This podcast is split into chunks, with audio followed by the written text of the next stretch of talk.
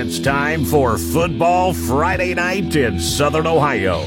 Mix 96 FM, Total Media, and Jackson County Broadcasting proudly present Jackson Ironmen Football. Tonight's broadcast of Ironmen Football is brought to you by Ohio Valley Bank, Paisley Permanent Cosmetics, Buckeye Construction and Restoration, Dan Daly State Farm Insurance, Four Winds Community, McDonald's of Jackson, H&R Block of Jackson, Malloway Designs and Boho Finds, Jackson County Banking Center, Lockard Insurance, Iron City Implements, Rent to Own, Angles Garage and Wrecker Service, Howard Hanna Realtors, the McNerlin Network, Faith and Fitness, Lewis and Gillum Funeral Home, Webb's Heating and Cooling, Brian Moore Construction, and Belicio Foods.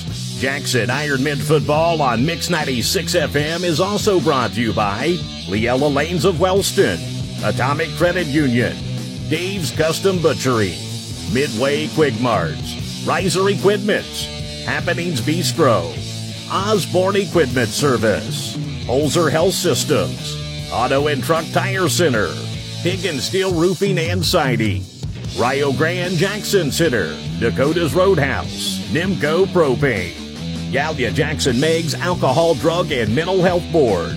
O. Sizer Miller, Wagon, and Clagg, Attorneys at Law. Honda Suzuki Polaris Can-Am and KO of Jackson. Gillum Insurance, sponsor of tonight's Player of the Game. Hothead Burritos and Sherwood Folks Insurance, sponsor of the Coach Andy Hall pregame show. And Monroe Collision Center, sponsor of tonight's hit of the game. Now, with all of the exciting action of football Friday night in Jackson Ironmen football on Mix 96 FM and around the world on the Total Media radio app, here's Dan Dobbins, Dan Morrow, and Pete Wilson. Hello again, everyone, and welcome to Jackson Ironmen football. Tonight we are at Western Brown High School. Dan Dobbins alongside Pete Wilson and Dan Morrow.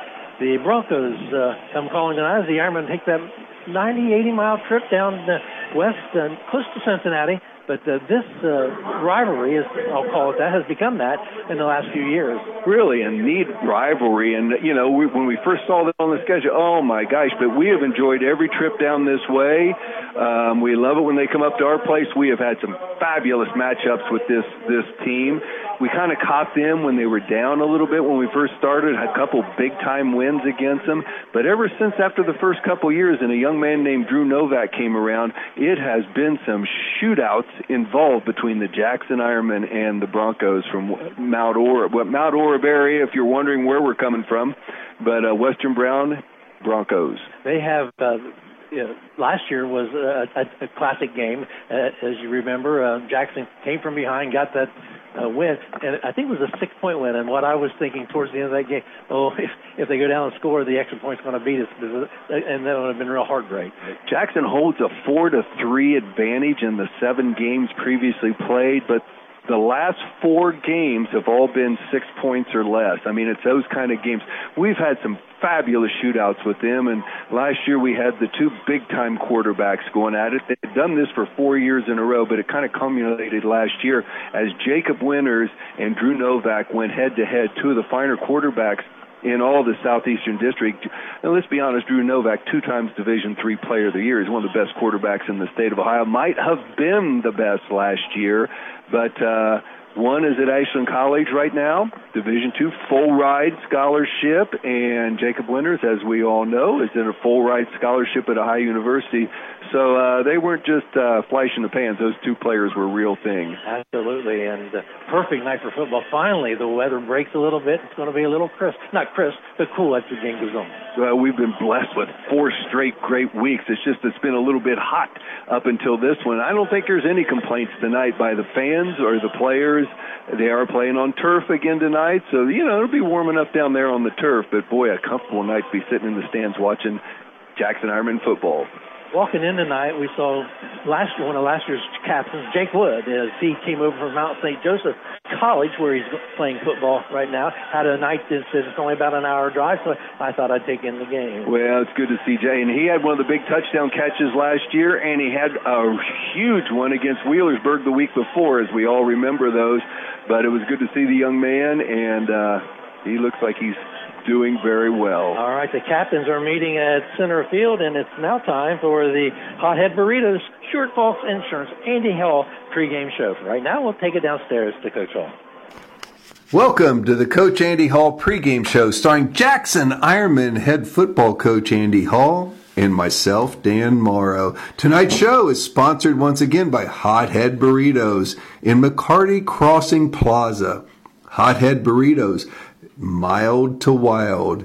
Also supporting this show is Assured Folks Insurance Agency, serving all of Southeast Ohio. Let Dan, Matt, or Jordan assist you in all your insurance needs. Coach, last Friday night, victory over Wheelersburg allows me to say something I have never said in my 68 years on the face of this earth. Jackson just beat Burg four times in a row. Yeah, we talked to the kids, you know, last week about, you know, as a senior group, they can leave a legacy of being the only team, you know, playing varsity football to never get beat by Wheelersburg, you know, and they could beat, you know, leave this school undefeated. And I think that was a big motivation for them. Um, we knew it was going to be a tough game. You know, this game, even though we've won four years in a row, has gone down to the wire each and every time. You know, even look at last week, you know, they had a, last drive, you know, to possibly have a chance to tie the ball game with a couple minutes left to go. And, you know, Gavin Jones has that great interception to end that, um, end that drive. But, you know, each and every year, it, it, it's, it's one of those tough games. It's, you know, for a fan, it's a great game to watch two great programs going at it. You know, we, I know we both have a lot of respect for each other, and um, it was just a great opportunity for us to get get ahead of this thing. And again, it was a great win for our program.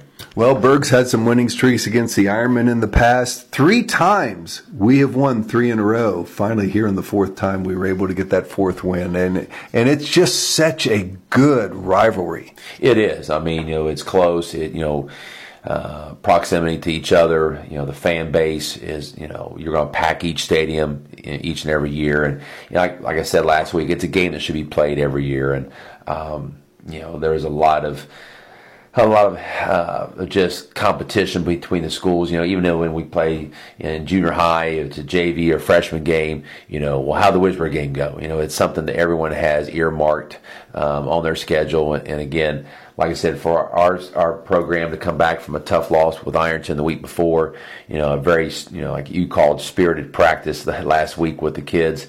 You know, they responded with great energy and great enthusiasm and toughness that we were looking for, and came out with a great win. Uh, you know, I've questioned you a couple times. Why in the world do we have Ironton and Wheelersburg on the schedule early on? That's a tough, tough schedule, and that can really make for your season very difficult, but you've proved it once again. All three of these teams play each other in the first three weeks of the year. Talk about a fan's dream. It is. You know, like you said, it's almost like a mini conference. The fact that in the first three weeks, all three teams will play one another. And, you know, it's a great opportunity for, you know, all three programs to measure themselves up against the other to see where you're at early on the year. Uh, it is a tough start. It requires a lot more um, dedication and really attention to detail in the summer because you know it's not one of those you have two or three games where you kind of get warmed up and get ready to go. You have to be ready right out of the gate. And um, you know, Ironton Wheelersburg have done it for years. They've been the opening game for you know probably know, over ten or twelve years now. So you know they're used to doing it every year, and and so we kind of jumped in that mix. And again, it makes it exciting for the off season for our kids. We scored the first 14 points. Burg scores the next 20, and then we outscore them 14 0 down the stretch. What a game!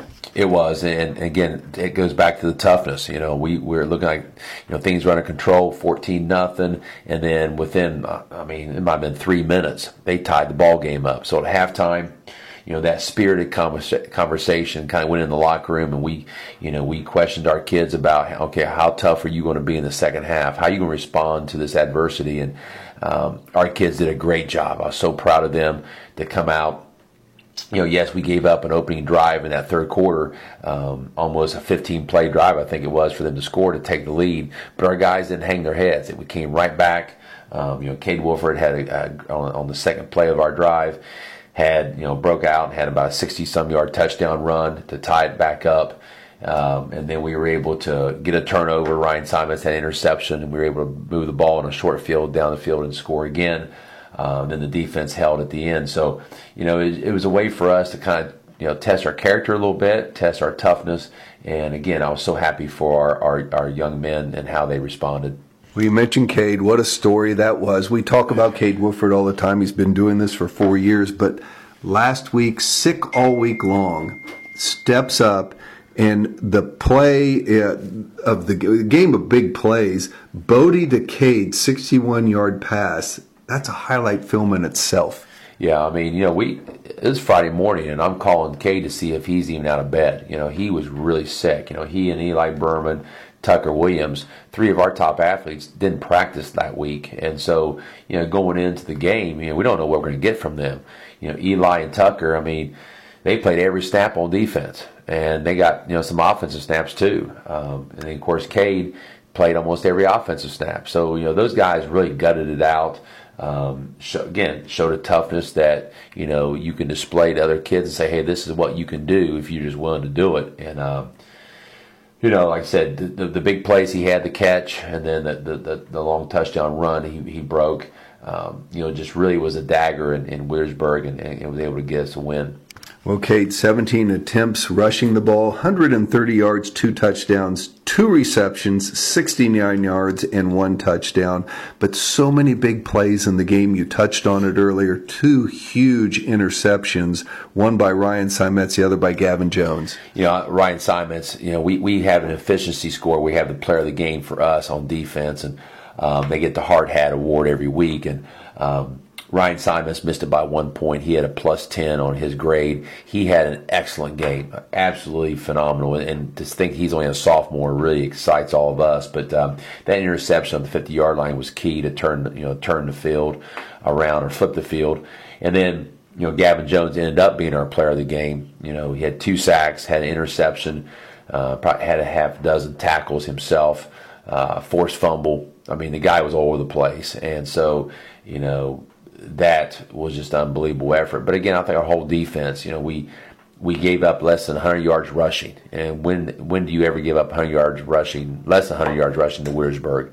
Um, you know, they did throw 30 times, and we did give up some big plays. You know, the Lattimore kid is an outstanding receiver, like you and I talked about before we got on the air. We've seen two of the best receivers in Southeast Ohio uh, by far. You know, with the Terry kid at Ironton, and of course the kid at Wheelersburg. I mean, you're not going to see any better athletes than those two kids. But you know, like I said, coming out with the win was was special for our kids, and you know, it really led us to a great week of practice this week.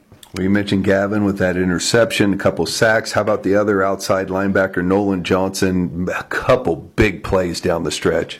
Well, he did a lot of blitzing, you know, Friday and had a couple sacks himself. Um, a lot of pressure on the quarterback. Again, I thought it was his best defensive effort too. So, you know, it's nice to have you know two kids that are over 6'2", 200 pounds playing that outside linebacker position. They put a lot of pressure on the quarterback, and they can drop in coverage uh, as well. So, again, just a great effort by those kids.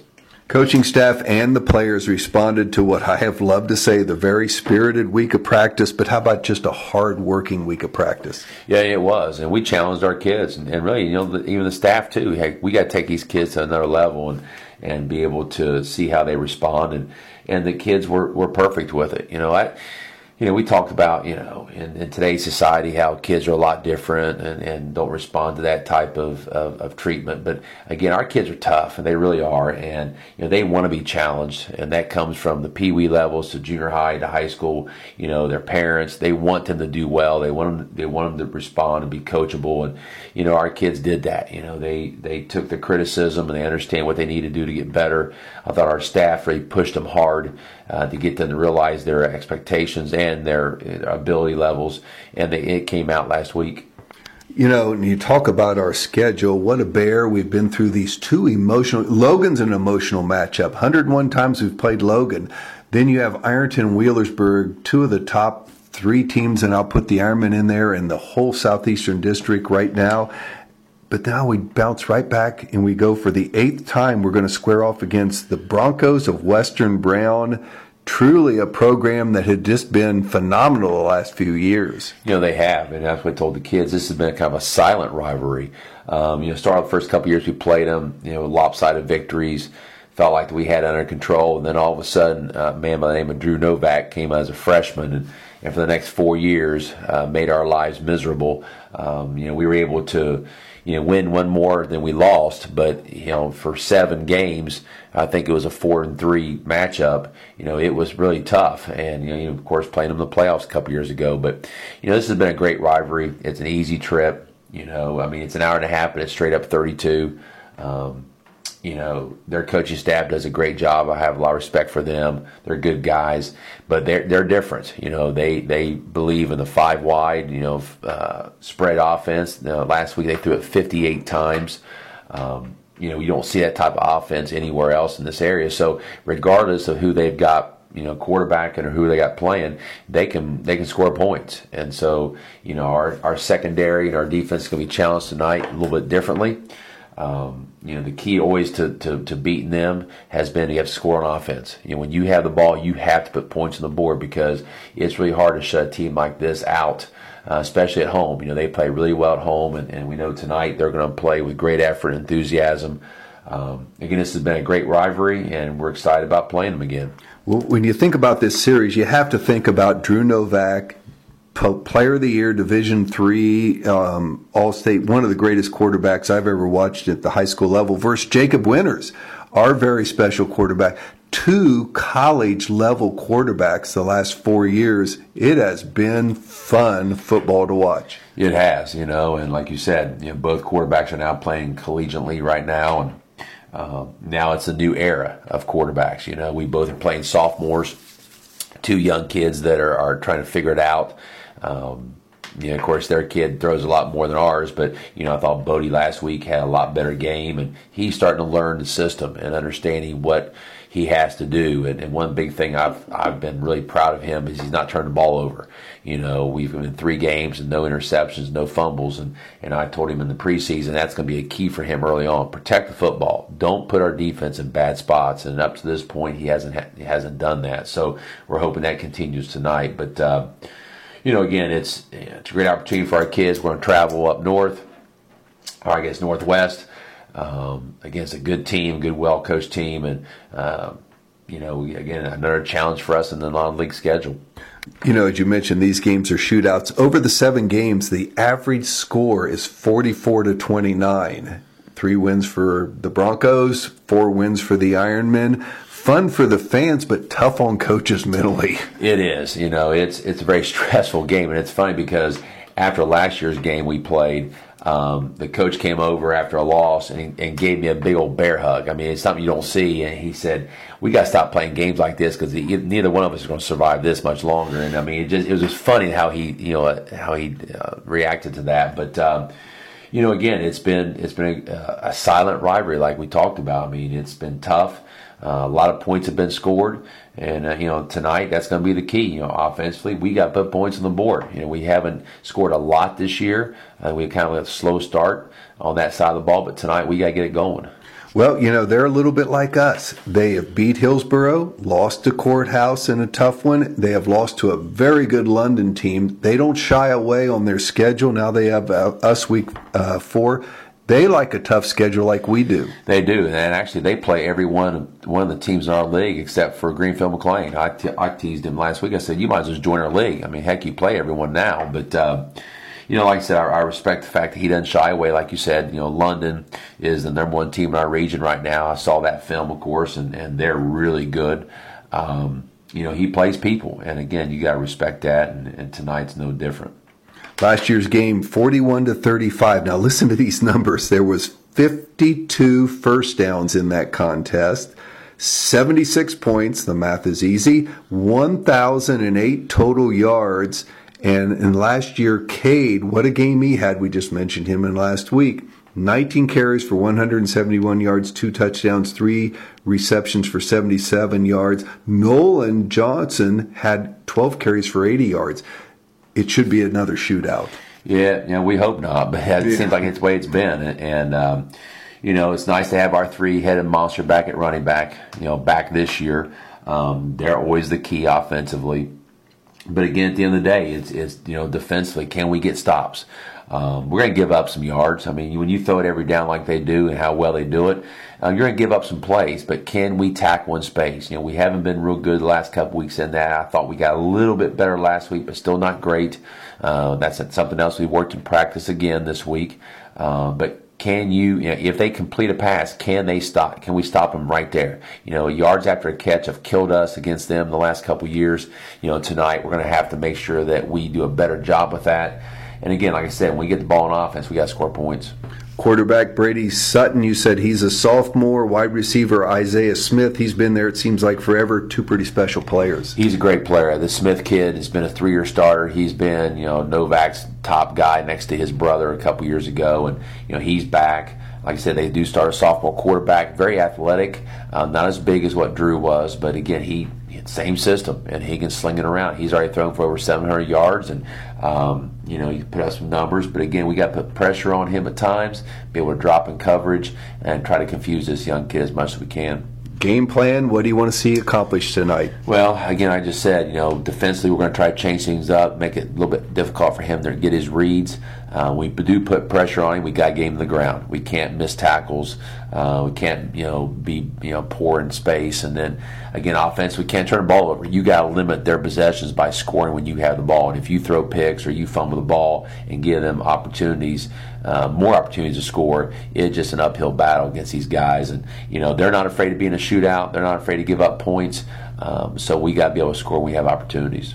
Last week, flu bug kind of went through the team. You really fought that situation. Obviously, by week four now, we have to have a few injury bugs in there. How's the team standing? We're not in too bad shape. You know, like you said, the flu kind of went around. Um, most of our kids are a lot better shape now than they were last week.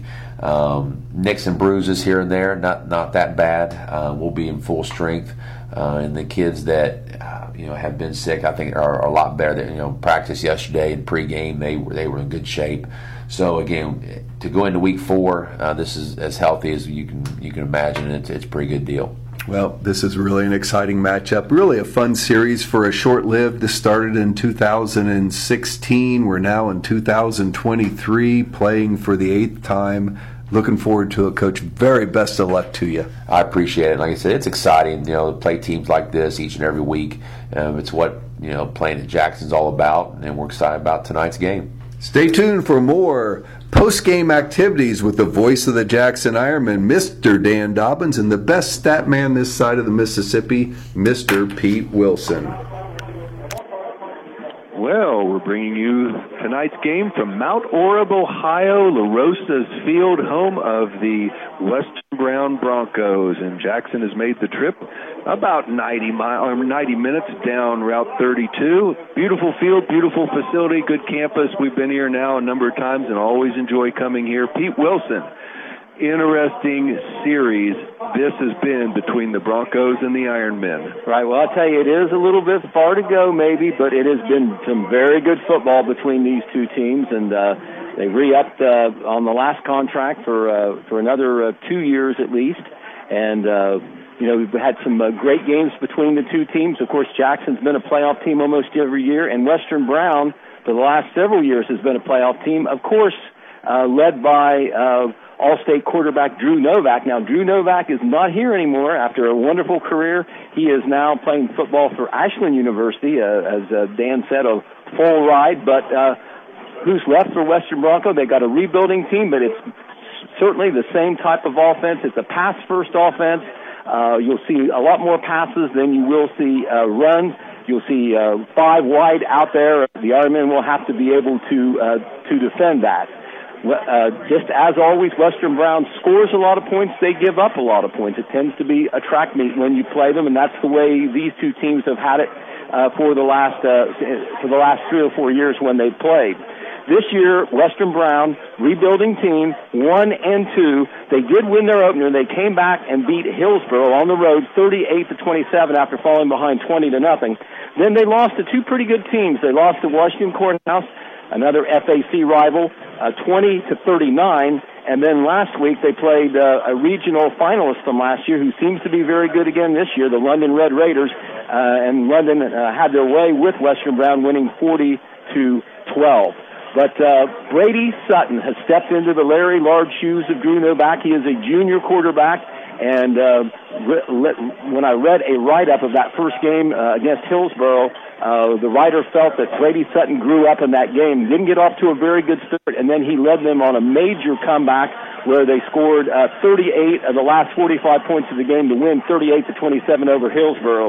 He threw for over 200 yards in that game. Then in the next week against Washington Courthouse, even though it was a loss, put up some amazing numbers. He threw the ball, get this, 58 times completed 30 for a total of 348 yards. Uh, his favorite receiver, and there's a bunch of them, there's only this one, is probably number 10, Isaiah Smith. Isaiah Smith, uh, in that courthouse game, in that courthouse game, uh, caught 11 passes for 145 yards, and then in against Hillsboro, seven catches for 120 yards. Do they run the ball? Not very much, but when they do, it'll probably be just as it was with Novak, the quarterback.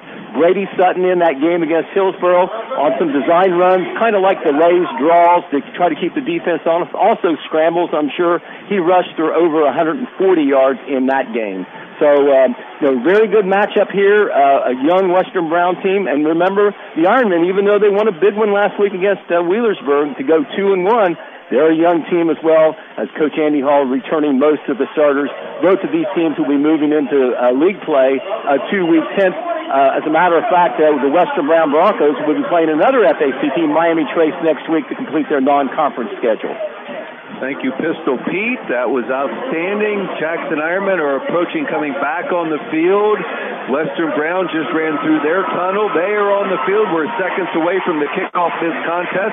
So let's turn it over to the voice of the Jackson Ironmen, Mr.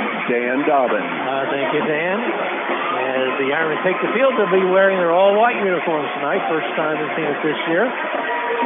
Western Brown Broncos as their nickname. They are in the brown uniforms with the yellow numbers and the white helmets. The I would you say good crowd here for Jackson. Looks like they've filled up this visiting stands pretty well. Jackson always travels well, and yes, they do. And, uh, the Broncos won the opening toss, or won the toss to be in tonight's game, and they defer to the second half. So Jackson will receive the ball and on the opening kickoff be nice here for the Ironmen to put points on the board right away. Then I think Western Brown might regret a little bit that decision. We'll just have to wait and see. Jackson will have the ball first. The offensive line that is improving week in and week out. Probably be led in there once again by senior Hunter Seitz at the center position. Dylan DeLong. Ryan Taylor get the starting nods at the guards positions. Jacob, Jacob Allen, who was banged up a little bit last week but is back this week, and Caden Condit handle the two tackle slots waiting for uh, the Broncos to break their huddle and get set for the kickoff. Back deep for the Ironmen. In the middle is Cade Wolford, who had that big game last week, both receiving and rushing and uh, flanked on the right by Nolan Johnson and on the left by Eli Browerman.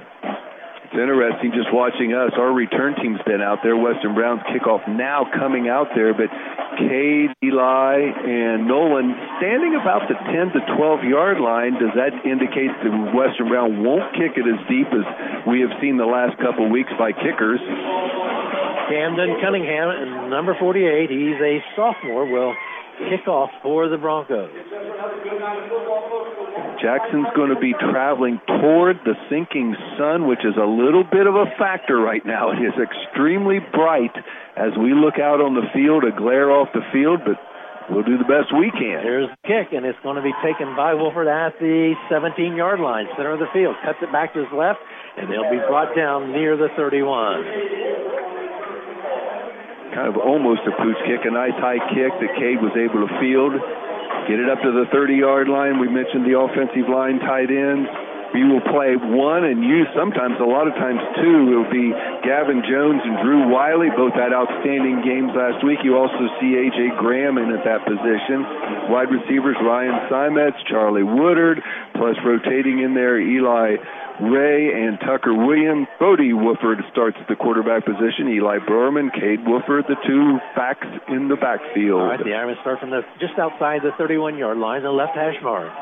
In the shotgun formation is Bodie Wolford. He'll hand off left side. It's Berman coming around that left end or the short side of the field. He'll pick up about three. Now they're going to give him a gain of nearly. That's going to be four yards out close to the 35 yard line. Pulled both guards. That is, once again, Dylan DeLong and Ryan Taylor. Broman getting the corner turned a little bit, then forced out of bounds, but the ball marked right at the 35 yard line. Oh, that's second down and a long five for did, you bring your sunglasses, Dan? Need them, definitely.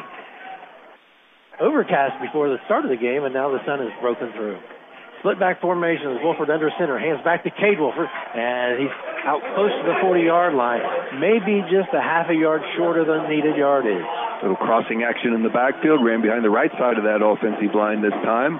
Cade's going to be inches short on a first down, so it should be third and about, what, two feet? Maybe a foot. Yeah, play from the coaching staff of the Ironmen brought in by Ryan Simon. He splits wide to the right. Woodard out wide to the left. Backs are in the I for the Ironman. Bodie takes the snap, hands off to Cade. He's got the first down and more as he picks up five yards out to his own 45 yard line. The Ironman keeping it on the left side of the field as they go towards the, the big scoreboard you know, ball possession tonight, being able to run the ball. We should be a lot better running the football than Western Brown is traditionally. I'm sure Coach Hall doesn't mind eating up time and grinding out yards on the ground. Actual split behind that offensive line.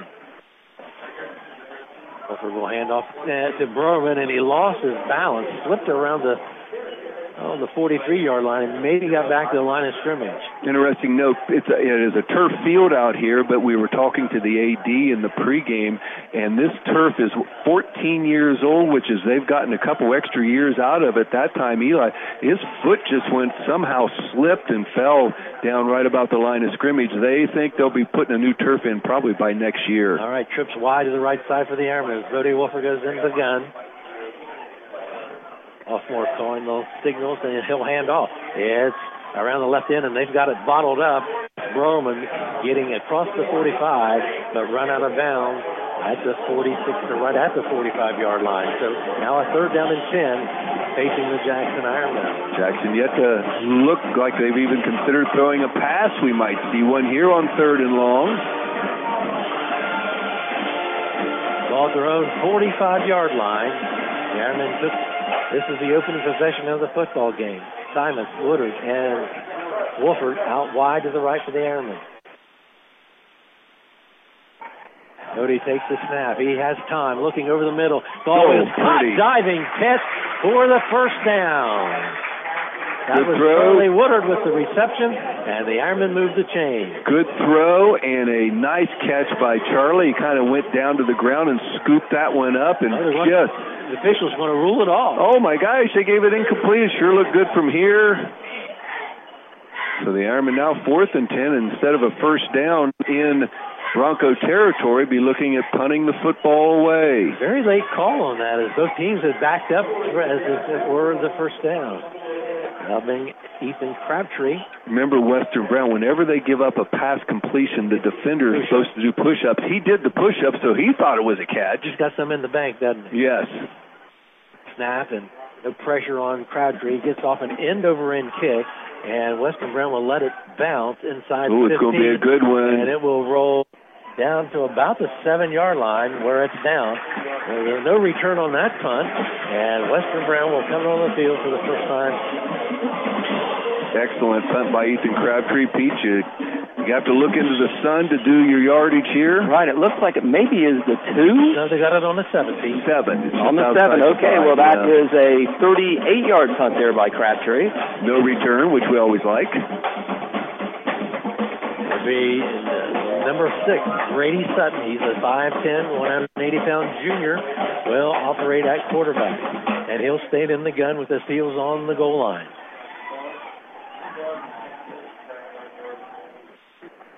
Takes the snap, quick look out in the flat, and the ball is dropped and into the hands of the receiver. Been about a four-yard game, but he drops the ball, and that'll bring up second and ten. Blaine Hale not able to go tonight, injured, fight, fighting some uh, concussion type symptoms.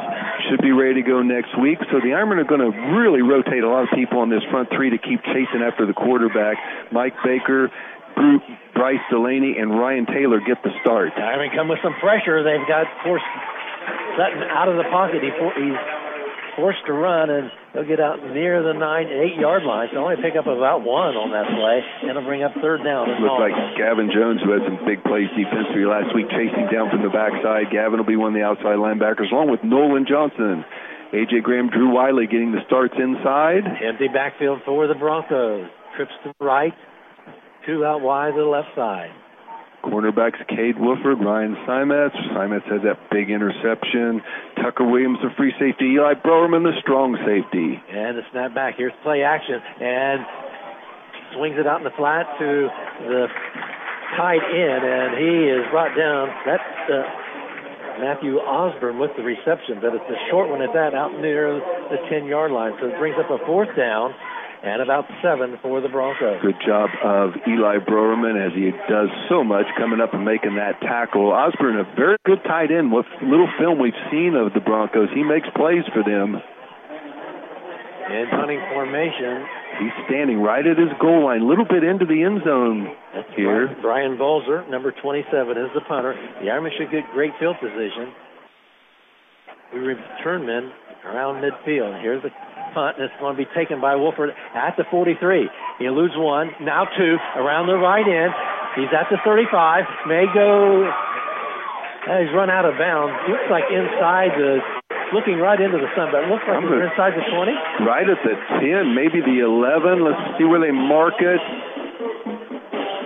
Thought he stepped out prior to that.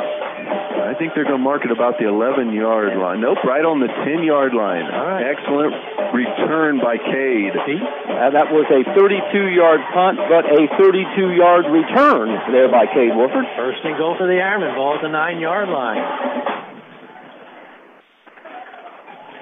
Put it in. Sinus out wide to the left. Here's the handoff over to Cade Wolford, and he goes over the left guard center hole and picked up a couple of yards down to the seven.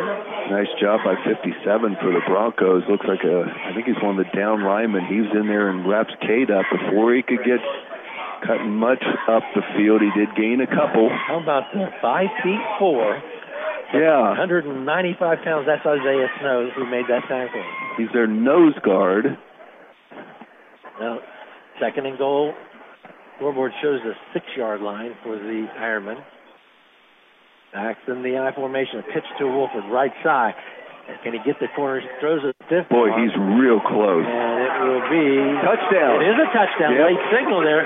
He gets he gets to the corner of the by the uh, pylon, and the Ironmen are on the board with 7:01 to go in this first quarter. Cade running behind the right side of that offensive line, and you could see him trying to hold the football in one hand to get it inside the flag. He did. They called the touchdown, and the Ironmen get the first points in this contest. Ethan Crabtree will attempt the extra point. Snap, placement, and the kick is good. 7 nothing your score with 7.01 to go here in the first quarter. We'll be back with more Jackson Ironman football after this timeout. Come and get it! The Happenings Bistro is located at 1130 Pennsylvania Avenue in Wellston and prides itself on providing a wide variety of home-cooked dishes. They're open Monday through Saturday, 11 to 8.30, and Sunday, 11 to 7, for both dine-in and takeout. Stop by or call 740-855-4445 to find out what the daily special is today. That's 740-855-4445. The Happenings Bistro, providing comfort food with local flair. An alarming number of preteens are already drinking alcohol, which makes it urgent to find every opportunity to talk to your kids about the dangers of underage drinking. They really do hear you.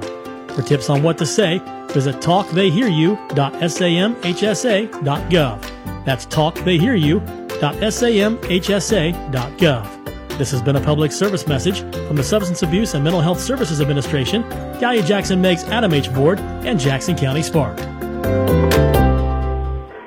nothing your score. Jackson with the uh, touchdown and gets the first points on the game. Pete? Two plays, nine yards, all set up by the 33-yard punt return by Cade Wolford. He gets the touchdown on a six-yard run. Extra point by Crabtree. And uh, Ethan Crabtree's kickoff sails into the end zone for a touchback. I think that's about his ninth this year. The touchback, so effective as Coach Hall says, when you make that offense have to go 80 yards, difficult thing to do in high school sports. Two yard uh, drive against the Ironmen, they had two of those last week with Cade having the big plays, one a catch and one a run. Now down by seven. We'll see what the Broncos can do, generate any offense here on this series. As Brady Sutton continues at quarterback, they work exclusively out of the shotgun. Then Isaiah Smith in motion. They hand off right up the middle, and the running back hits a brick wall on the left side of that uh, his offensive line, and no gain on the play. Ryan Taylor gets there first, wraps him up, has help from others. Nice play by the junior defensive tackle. Six minutes and 40 seconds to go, first quarter, where the Ironmen lead it seven to nothing. Go without the huddle as Sutton stands in the shotgun with an empty backfield.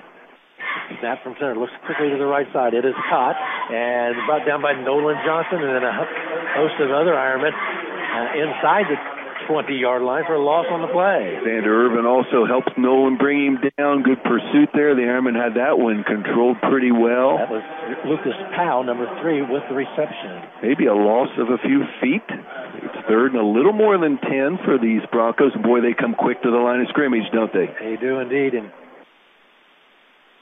Snap back and Sutton rolls to his left, looking, looking, going deep down the sideline, and he throws it out of bounds in front of his own bench. And that'll bring up a third down and ten, or fourth down and ten. The Four, they Broncos flooded, will need to punt. Hope flooded the home side there, and boy, we had Eli Browerman was just underneath him, and Ryan Simetz was on top, and he kind of basically looked almost threw it away, and we got another opportunity for good field position as they will be punting. The last punt was around 30 yards, so you're going to have Eli Browerman and Cade Wolford standing about the 50. That last touchdown for the Ironmen really set up by a fine punt return by Cade Wolford. Senior Balzer will stand around the eight-yard line. Gets it away, spiraling low kick returnable, and here's Browerman up across the 50, 45, ah. penalty flag thrown, but he gets down to about the 37-yard line, but this one may come back. Ironman trying not to block in the back there. I think they are going to get caught for one, so it's going to back us up a little bit. Nice job by Eli catching the punt, advancing it down to about the 40 yard line, but they're going to mark it back some. Uh, that was a 33-yard punt there by Balzer, and nice return by Browerman, but it's going to be negated by a penalty. I didn't see whether it was a holding or clip or what, but it happened ten at the yard. Yeah, the ten yard penalty. Ten yard penalty happened. Yep. All right, and, the, uh, the Ironmen will start at their own 44-yard line, still on the near side of the field in front of their own bench. Jackson has the 7-0 lead. We're a little past midway in the first quarter. Simonson Woodard go wide to the right. Wolford and Nolan Johnson in the backfield in the I.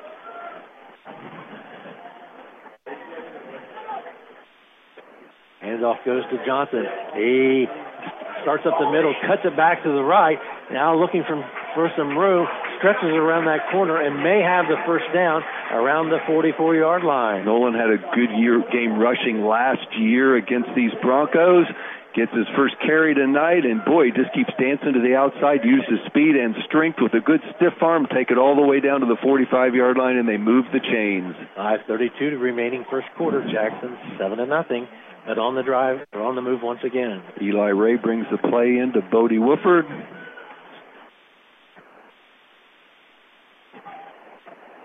Showed the I formation a little more last week. Seen it again tonight. And we go slot left for the Ironmen. I formation once again. Hand off this time to the I, deep back, and that's Cade. And Cade has a nice gainer on that first down carry working his way to the 37 yard line. I think Coach Hall likes what he sees so far between the tackles. We've been able to run successfully. Me knee touched around the 38. And it'll be second down and three for the Jackson Ironmen.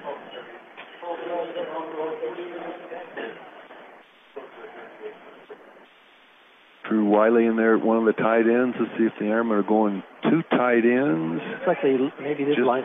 Yep. One. Yep. They're both in there. Yes, they are. Yep. Drew kind of becomes more of a slot blocking back from that spot. And they go left. And with some running room, Browerman has the first down. He's inside the 30 to the 28 yard line. We used to call that a wham block. There's where Drew just leads up through the hole. Um, Eli follows him. Got good block, good push by the left side of that offensive line, and another first down. Left side of that line doing a nice job, both sides, but that's Jacob Allen, Dylan DeLong. As the Ironmen break the huddle, Ray goes wide to the right. All And- placed in the middle of the field. And Gavin Jones, same formation. And the handoff goes to Browerman. It's stuffed in the backfield, but it falls forward. Can't get those legs moving. He gets down to the 25 yard line. Same type play, just following that lead block by Drew Wiley. Picked up four. Yep. Second down and five. Or second down, yeah, picked up five, second and five. Four every time is not all bad, and it eats up clock. The one strength the Broncos have always had is offense, and we're keeping that offense off the field so far most of this first quarter.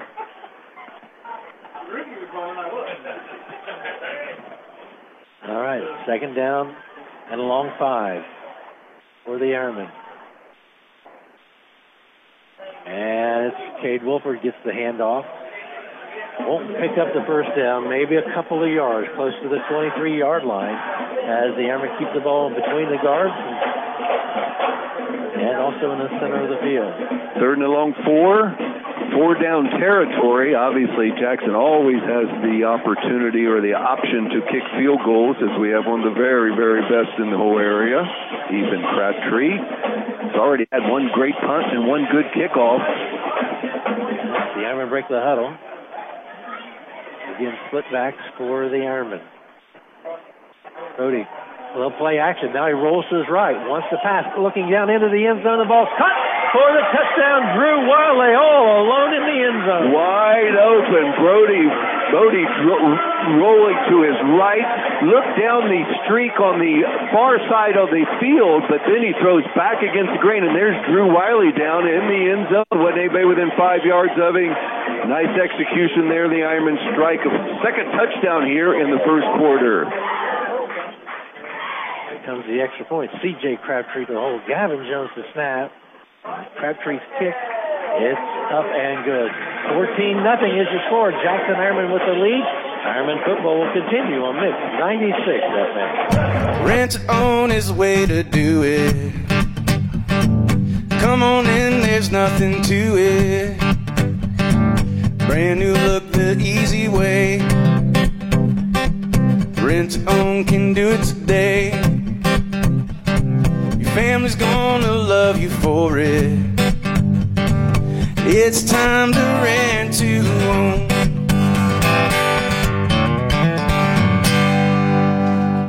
Do you have a roofing or siding project? At Higgins, they manufacture steel roofing and siding every business day with 16 colors in stock and 70,000 pieces of trim. They are prepared to ship your project immediately. Remember Higgins for your 40 year warranted, Energy Star compliant, American made steel roofing and siding. Located on AC Avenue, just off 35 in Jackson. Call 800 782 4239 or visit them on the web at higginsroofing.com. There's Ethan Crabtree's kickoff. And this one's a high kick, and it will be taken one yard deep in the end zone. And that's unreturnable in high school football. So that brings the ball out to the 20 yard line for the Broncos. Week four, and I think we got 10 of those into the end zone. Nice job by the senior kicker, Ethan. Pistol. Six plays, 56 yards. Jackson has pretty good field position.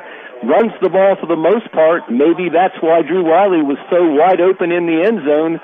Uh, on the rollout pass, he catches the 23-yard touchdown pass for Ironman's second touchdown. Crabtree tacks on the extra point. Every play on the drive a run except for the touchdown. 14 nothing Ironman.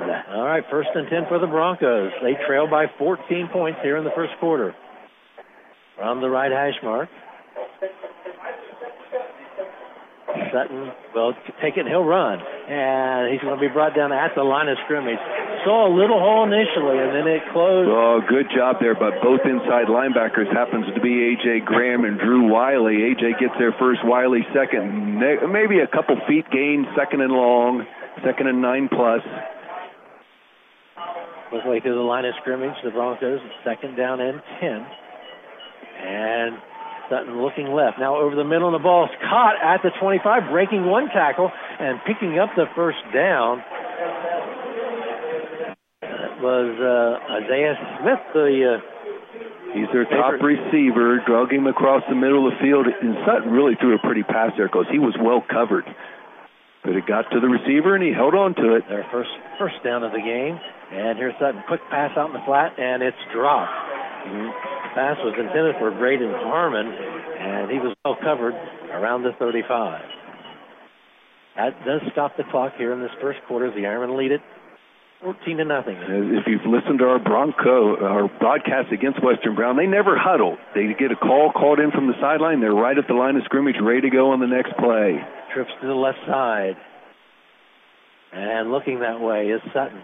And he wants to go deep to Smith, and the ball is tipped away at the end, right at the 45, Ironman 45 yard line. Beautiful play by Eli Browerman. They kind of ran a streak pattern down the sideline, and Eli timed it perfectly, goes up in the air and bats that one away, incomplete, third and long.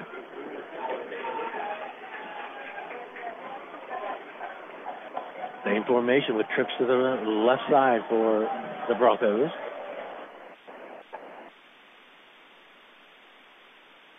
Sutton was the snap back from the gun. Looking over the middle, ball is Good caught throw. and breaking a tackle at the 40 is Smith, and he has the first down tackled near midfield.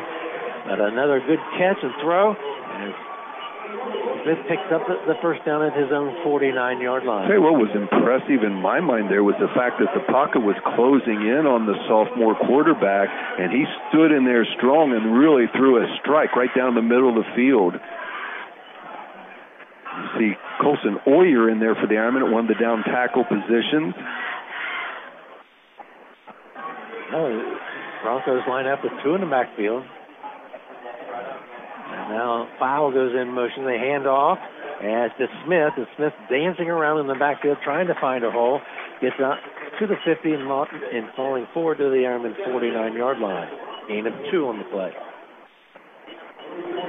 Inside a minute remaining in the first quarter, Jackson with the 14-0 lead. Jeff Thompson, he's the other down tackle. They ran his way, made a pile up right there. Nice job. Ironman going to shuffle people in and out on that uh, front defensive line just to keep pressure on the quarterback, hopefully. There's a snap. Quick throw. The flat is batted down at the line of scrimmage. Gavin Jones coming from the outside linebacker position on a blitz. I think he blocked that with his elbow. He he went wanted to go high in the air to block and batted Didn't that one to. down easily. Yeah. That'll stop the clock with 40 seconds remaining here in the first quarter. First time the Broncos have been in Ironman territory. Ball rests at the 49. Boy, Gavin with that huge interception last week to kind of help seal the victory against the Pirates of Wheelersburg. Trips to the left for the Broncos once again. And Sutton looks that way. Looking over the middle. Ball caught. Had found a seam in that Ironman zone defense, and he picks up another first down. Well, he has made three pretty throws with a little bit of pressure on him on this drive, and they're into Jackson territory all the way down to the 35-yard line, and they're right up the line of scrimmage. They got a little bit of rhythm going now offensively.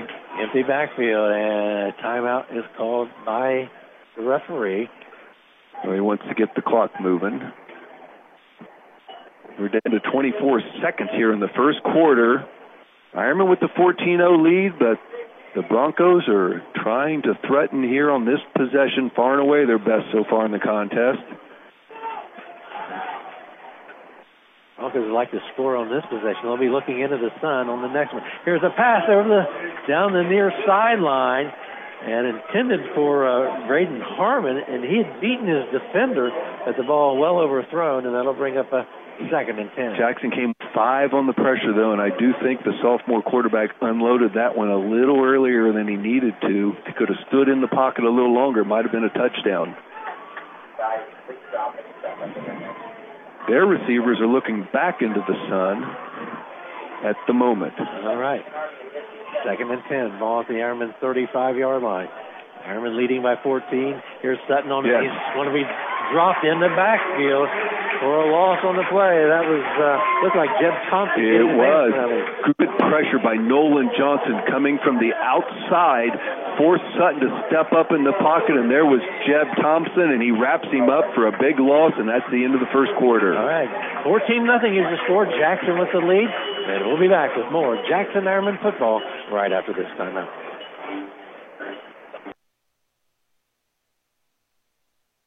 Hi, this is Krista Mershon, the director of the Rio Grande Jackson Center. If you are interested in taking college classes towards an associate degree, obtaining a certification in the in-demand jobs that are needed in our workforce, come and talk to me. The Jackson Center is 980 East Main Street, Jackson, Ohio, and my phone is 740-288-0284. I would love to help you through the entire process, financial aid and all. I can do it all. Thanks.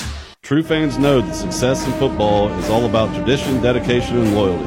Those same qualities are important to the Sherwood Falks Insurance Agency. We're proud to support companies like Ohio Mutual Insurance Group. If you want to protect your home, auto, farm, or business, you want Ohio Mutual on your team. Give us a call at 740-286-1708. We'd love to give you a second opinion on your auto, home, farm, or business insurance needs. Sherwood Falks Insurance, located on Main Street in Jackson since 1940. Go Iron. Welcome back to Jackson Ironman football. Dan Dobbins, Pete Wilson, Dan Morrow as the Ironmen open up this quarter, leading by a score 14 to nothing. All Jackson on the scoreboard, Pete, but Broncos have a pretty good drive going. They do. Three first downs on this drive. Jackson with a total yardage edge of 80 to 45, but more importantly, uh, the edge on the scoreboard, 14 to nothing. Ironman's been a running team. Western Brown's been a passing team. No surprises. Here's the empty backfield for the Broncos. As Sutton looks over the middle, of the ball incomplete. The intended receiver, Jaden Parker, was going to be sandwiched, and maybe he heard footsteps there. Well, the ball is incomplete. Bryce Delaney hit him pretty hard right as he uh, released the football, and the receiver maybe thrown a little bit too quick for him. and He goes kind of through his hands, and it's incomplete. Fourth and a whole bunch, and they're going to play for it. It looks like. At the Ironman 38 yard line, they'll play for it. Fourth down and 13.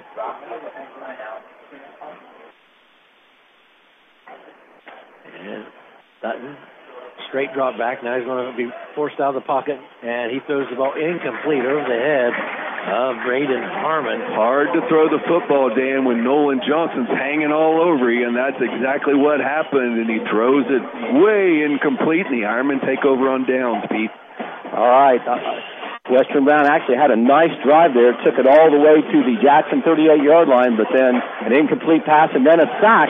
Tried to put Western Brown behind the eight ball, and Jackson, it looks like the key almost always time against a, good quarterback is put pressure on him, and the Ironmen had it on that last uh, series of downs. All right. Bodie Wolford, the sophomore quarterback, brings play from the sideline. Now his team to the line of scrimmage. Just underway in the second quarter, 14 nothing Jackson.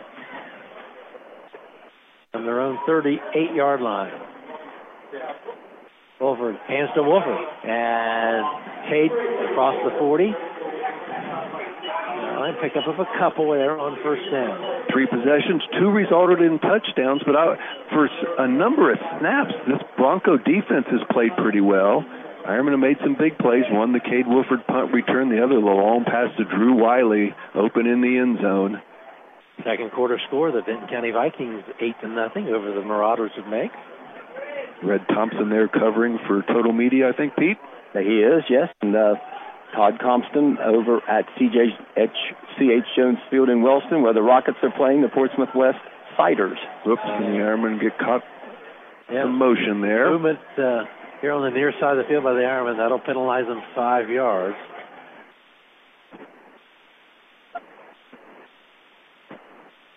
Second and about 13 now. Ball marked at the Ironman 35 yard line. They need to get near midfield to keep this drive alive. Clock moving. We're in the second quarter.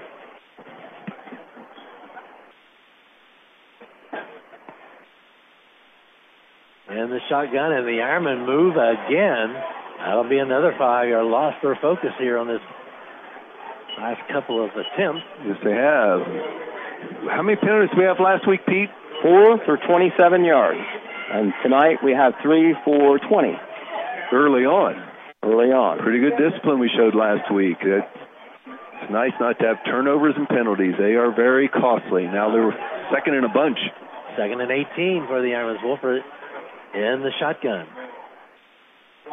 And he'll hand off. And it's straight up the middle. That was Eli Browerman with the ball to carry and uh, picks up yardage out near just over the 35 yard line. Caden Condon, Ryan Taylor over there on that side. No, I think it's Oyer in there for the Ironman on the guard position. Then the lead blocker has been Drew Wiley so much tonight, doing a good job busting up in there almost like a lead fullback.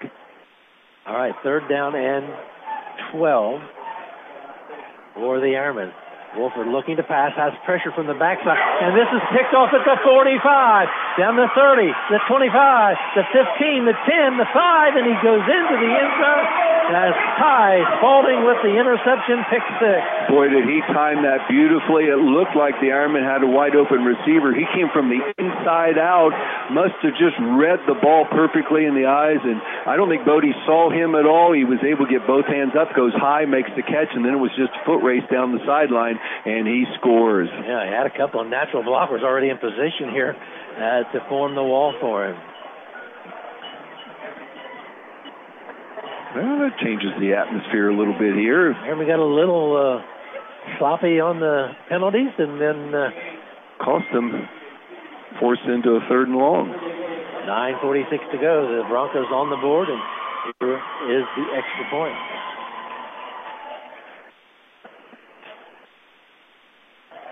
Cunningham. Kick on the way, and it's. Did it go over? Uh, it did. Oh, yes, barely. It barely. It deflected apparently at the line of scrimmage and squeaked its way over. Barely got over the crossbar, barely inside of the upright, but it counts. One uh, point. 14 to 7 now is your score. Breaking the action here. We'll be back after this timeout. Midway Quick Mart of Jackson is a proud sponsor of Jackson Ironman football and your stop whether you need to call a quick timeout or draw up a play for great food. Midway Quick Mart has you and your team covered all season long. Stop in for breakfast, lunch, or dinner and snag one of their all star menu items, including pizza, subs, sandwiches, and more. With cheap gas, quick snacks, and great food, Midway is an easy call for you and your team. Call in orders ahead at 740 288 7777 or stop in today at the corner of Huron and Burlington in Jackson. Go Ironman! Calling all community champions. Jackson County Banking Center has a new account especially for first responders, veterans, active military, and anyone employed in the fields of healthcare or education. Get rewards, discounts, and other benefits with Community Champions checking. School secretaries, hospital housekeeping, dispatchers, and nurses are a fraction of the people who deserve something extra for their dedication to others. Our community champions make the world better. Visit bcnbfamily.bank or your local branch to open today. Member FDIC.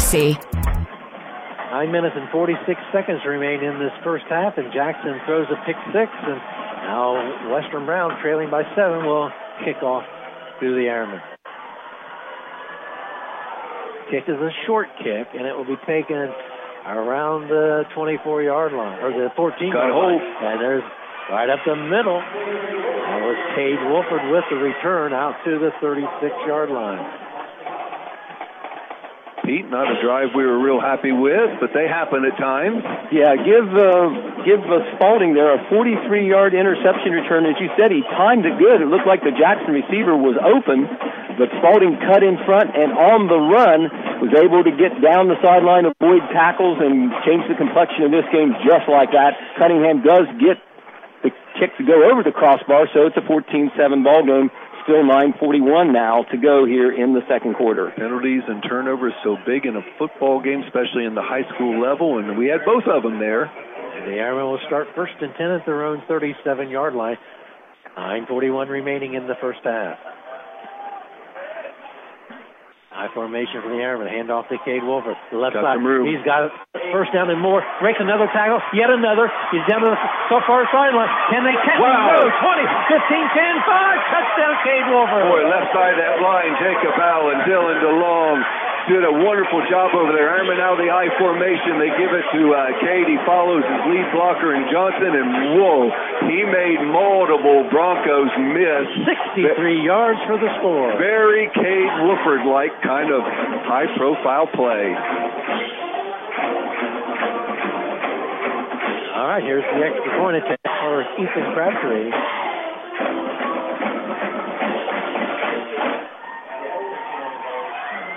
Snap, the placement, the kick, right down the middle. 21-7, just like that, the Ironmen get their seven points back and another break in the action. 9.29 now in the first half, and we'll be back after this. Do you remember being a kid and waking to the smell of bacon frying on the stove? Or the smell of fresh steaks on the grill? Those days are not over. Dave's Custom Butchering in Wellston brings back those childhood memories with some of the best fresh meats available for your family. Smoked bacon, homemade brats, fresh ground beef, and unbelievable steaks are waiting for you at Dave's Custom Butchering. Dave's Custom Butchering, West Broadway Street in Wellston. Call ahead and we'll have your order ready. 740-384-2340. Looking to add a touch of Jackson County to your home or wardrobe? Head over to Malloway Designs and Boho Finds, your local boutique haven for all things trendy and unique. Look for our mint green door located at 203 Broadway Street, Suite B, in the heart of Jackson. Malloway Designs is the perfect destination for people seeking one of a kind pieces. Open Wednesday through Saturday, Malloway is stocked with hometown apparel and locally crafted goods, specializing in custom tees for all ages. Malloway Designs and Boho Finds. Let them be the light. Smith and Powell back deep for the Broncos. This kick by, look how high that is. by Crabtree is high, but taken at the nine yard line here on the near side of the field by Isaiah Smith. He comes up the near sideline and out over the 30 to the 30, not the 31 yard line, I Knocked believe. out of bounds by Tucker Williams. Pete, can you give us a rundown on that last play or that last drive? Cade Wolford, Cade Wolford, Cade Wolford. Okay. Actually, he only needed to say Cade one time because it was a one play, 63 yard drive. He had a nice hole at the, at the uh, point of contact, took it outside, looked like for sure he was going to be uh, forced out of bounds or tackled after maybe a 10 or 15 yard gain, but Cade avoided tackle and then pulled away with his speed for another long breakaway TD. And then make the score 21 7. Broncos now have the ball at their own 31 yard line. Okay, a workout warrior. You'd just be shocked how strong he is physically, and you just see him break tackles that most kids would not. Empty backfield for the Broncos. Maiden Sutton. They jump off sides. There'll be a five yard penalty Procedure is the call. 9.23 to go in this first half. Moves the ball back to the Bronco 26 yard line, and they're doing uh, two interior linemen who jumped early will go to the field and do push ups. Baker, Delaney, Taylor, the three down people for the Ironman. And here's Sutton wanting to throw, and the ball will be caught, but it will be a gain of only a yard or two on the play. On the went to the wide side of the field, and uh, the Ironmen all over that. Yeah, he got back to the original line of scrimmage. Simets with the tackle, wraps him up, did get his penalty yards back, second and 10. Uh, keeps moving inside nine minutes to go in the first half. 21-7 your score. Here's Sutton wanting to pass, and this ball was thrown out to Isaiah Smith, and Johnson went for the interception. Now he breaks tackle. The Ironman Wow. will see Isaiah Smith go all the way 69 yards for the score. I actually looked down in my notes there. I thought he was down for sure, but Isaiah Smith thought differently, and he kept breaking tackles. And the I- it seemed like I think some of them thought he was down. It kind of froze, and down the sideline he goes. We've had what four plays and three touchdowns, I think, In the in last- the last last in this. plays. Yeah, You're right. Yeah, amazing. Did we expect anything different against these two teams? And remember, this is a team that came, uh, what, down? Down 20-0 to 20, Hillsboro and came roaring back, and beat them. Yeah. Yeah. Outscored them like 38 to 7 the rest of the way. It's extra point by Cunningham, and this one will sail through the uprights for the one point extra. So 21 14, 8.44 to go in this first half, and we'll be back with more Jackson Ironman football after this. Like the hard work of off-season conditioning and preseason training to prepare a team for a grueling season ahead. Now is the time to start thinking and preparing for next tax season so on tax day you score big. Be on the winning team and let H&R Block of Jackson's experienced tax professionals lead you to victory. Call Sally or Allison at 740-286-5601 for all your personal and business tax questions. H&R Block of Jackson. They know everything about taxes. Hello, Osborne Equipment Service. I need to order a pizza. We don't have any pizza. Can I get a cheeseburger? We don't have any food. I think you might have the wrong number. You always say you have something for everyone. We do with parts and service for trucks, trailers, buses, and RVs, and we're family owned and operated. We don't do food, but I've got a truck so I can go pick up a pizza if you want. While you're at it, my mom wants a salad. Your diesel specialist since 1979. Osborne Equipment Service in Jackson, Ohio. Call 800 937 3501. All of a sudden, it's back to a seven-point affair as the Broncos get the long touchdown, 69 yards, and Pete will recap that right after the kickoff. And it's 21 14. Here's a squib kick down the center of the field. Takes a high bounce. It is taken. And coming up the middle, there's a little seam, and and Broncos converge on him at the Ironman's 39-yard line. Charlie, Charlie Woodard. Charlie Woodard fields that squib nicely on there. Pete? Smith two play, 69 yard drive there. Another uh, quick touchdown. Isaiah Smith put a gold star by that play. Uh, down and out. Uh, oh my gosh, he's got the first down. Oh no, he's got a lot more. He's got a touchdown. He made at least two or three Ironmen miss, and I know uh, uh, Jackson feels they should have made the tackle there, but still a wonderful play there by Isaiah Smith. You can see why he is their top receiver. Third straight great receiver we've seen in three straight weeks. Terry from Ironton, Lattimore from Wheelersburg, and now Smith. Yeah, here's a handoff on first and 10 from the 39 yard line. That was Cade Wolford with the carry. He's out over the 40 to about the 43, a pickup of four. And this first half clock is now down to 8.20 remaining.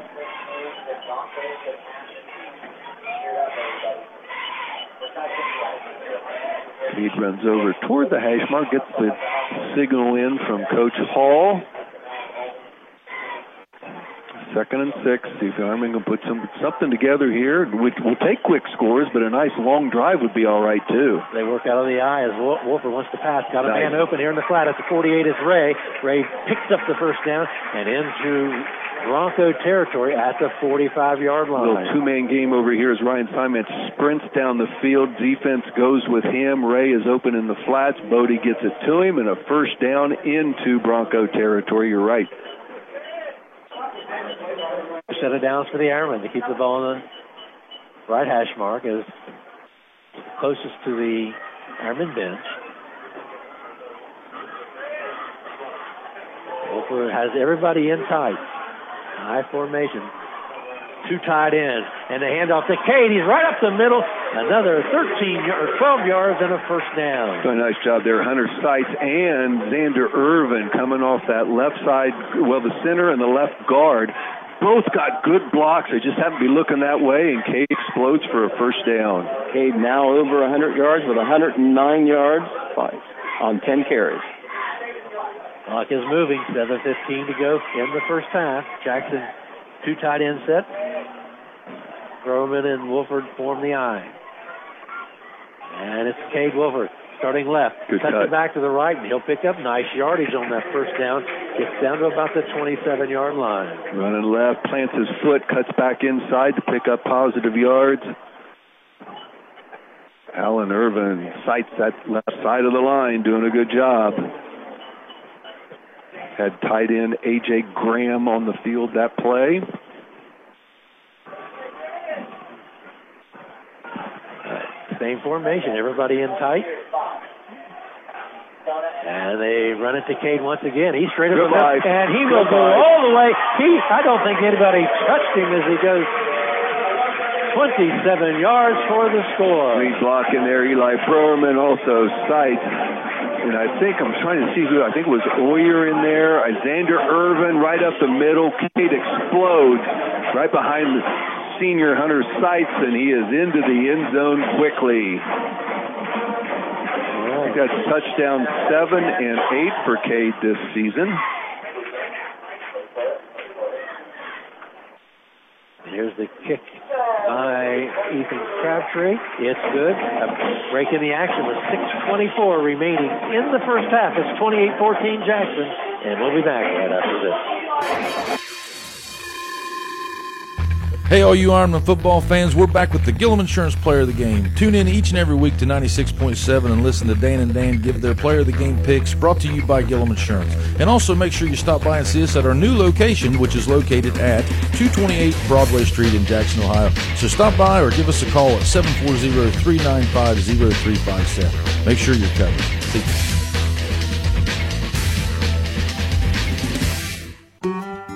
Make the most of every lawn with Kubota commercial landscaping equipment. From the productivity boosting Z700 mower to the reliable SVL track loader, it's a lineup built to get the job done right. Because when your reputation is on the line, you need equipment that will never let you down. Visit your local Kubota dealer today, Ricer Equipment of Lucasville on US 23, or find them in Jackson at 486 Burlington Road for a demo. Also visit them online at ricerequipment.com or find them on Facebook today. Minutes and 24 seconds go before halftime, and uh, the Ironmen strike again very quickly. Here's the kickoff by Ethan Crabtree, and he'll send this one. This one will stay about, deep. about three yards deep into the end zone for the touchback. Pete? A six-play, 61-yard drive. Once again, Mr. Wolford caps it all off with a breakaway touchdown right up the middle this time, 27 yards. Uh, extra point by Crabtree. He's perfect this year, by the way. Four out of four tonight. 142 yards now for Mr. Wolford on 12 carries and three touchdowns already. That's back-to-back hat tricks for touchdowns for Cade Wolford. Nine on the season. Far and away the Ironman leader in that category. On their own 20-yard line, Grady. As you would expect. Grady Sutton, the junior quarterback, has one running back behind him. Fake to him. Up pass up the middle. In and out of the hands of Matthew Osborne and uh, incomplete. He's their tight end. He was about to take a pretty good hit by Tucker Williams, but it goes through his hands and incomplete. Okay, uh, pa- or play selection for Western Brown: 16 passes, five runs, and two of the runs were sacks. If you want my, I was going to say that's more runs than I would have expected. And trips to the left on an empty backfield for the Broncos. Sutton looking over the middle. Now finds a man open, but it had a lot of pressure and had to release it quickly, and it falls incomplete. Man, actually opening up late, but he took another shot from Ryan Taylor right as he released it. It goes incomplete. Charlie Johnson was on the field as an outside linebacker on that play. I'm Charlie Woodard. I'm sorry. Second down and 10. he was replacing Nolan Johnson, who's now back on the field. The penalty was on the flag. I did not see the flag come out. But oh, a hold. Because, well, one of their linemen did push-ups, so that usually result they had a penalty or a drop or something. So it will be second down and 20 now for the Broncos. The ball back at the 10 yard line. There's Sutton looking over the middle. Throws it upfield, and the ball will be incomplete. Thrown low for the intended receiver, uh, Jaden Parker. Another flag in the backfield, and a lineman is doing push ups, so it kind of tells you who it's going to go against. Ironman might just decline this one because it's only going to be a five yard penalty and shuffling some bodies defensively, and it, it will be declined. That brings up third down and 20 now for the uh, Broncos. Caden Snyder in there, a senior at the nose guard position for Jackson. Third and a bunch. From their own 10 yard line. All at third and 20. See if the Ironman can put pressure on him. Looks like Nolan Johnson coming from the outside. he's going with a blitz, and they hand it back to the right side. That's uh, Lucas Howe with the across the ring handoff, and uh, he goes nowhere, actually backwards. He loses a yard. It'll bring up fourth and 21. You know, dropping back in defense, but within Gavin Jones really did a good job of coming up and making the tackle for a loss. They'll leave it back at the eight yard line, but he actually brought him down around the five. He gave him forward um, motion there, but yeah, we'll call it. Punter will be in the end zone again. Fourth and 21. This resulted in a great return by Cade Wolford earlier in the first quarter.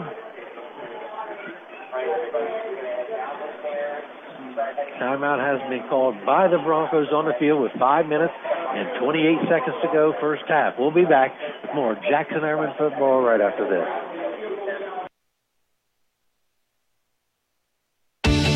One of the best tickets in town will always be activities at our local schools. Athletic events, concerts, and plays.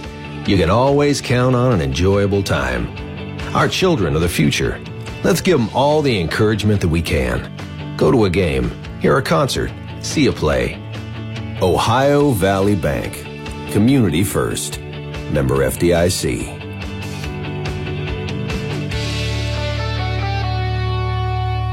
You're listening to Football Friday Nights on Mix 96 FM. Okay.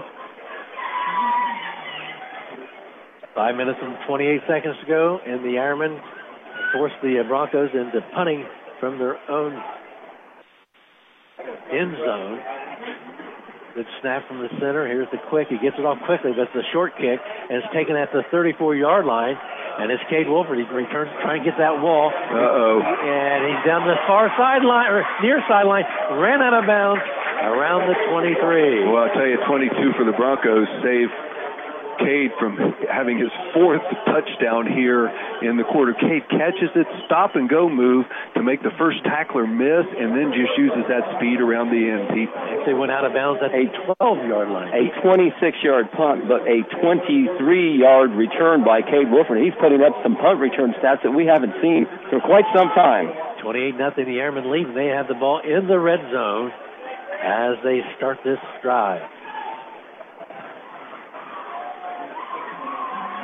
Double tight ends and a fumble on the quarterback exchange, and Bodie comes back to fall on it, and penalty flags all over the place.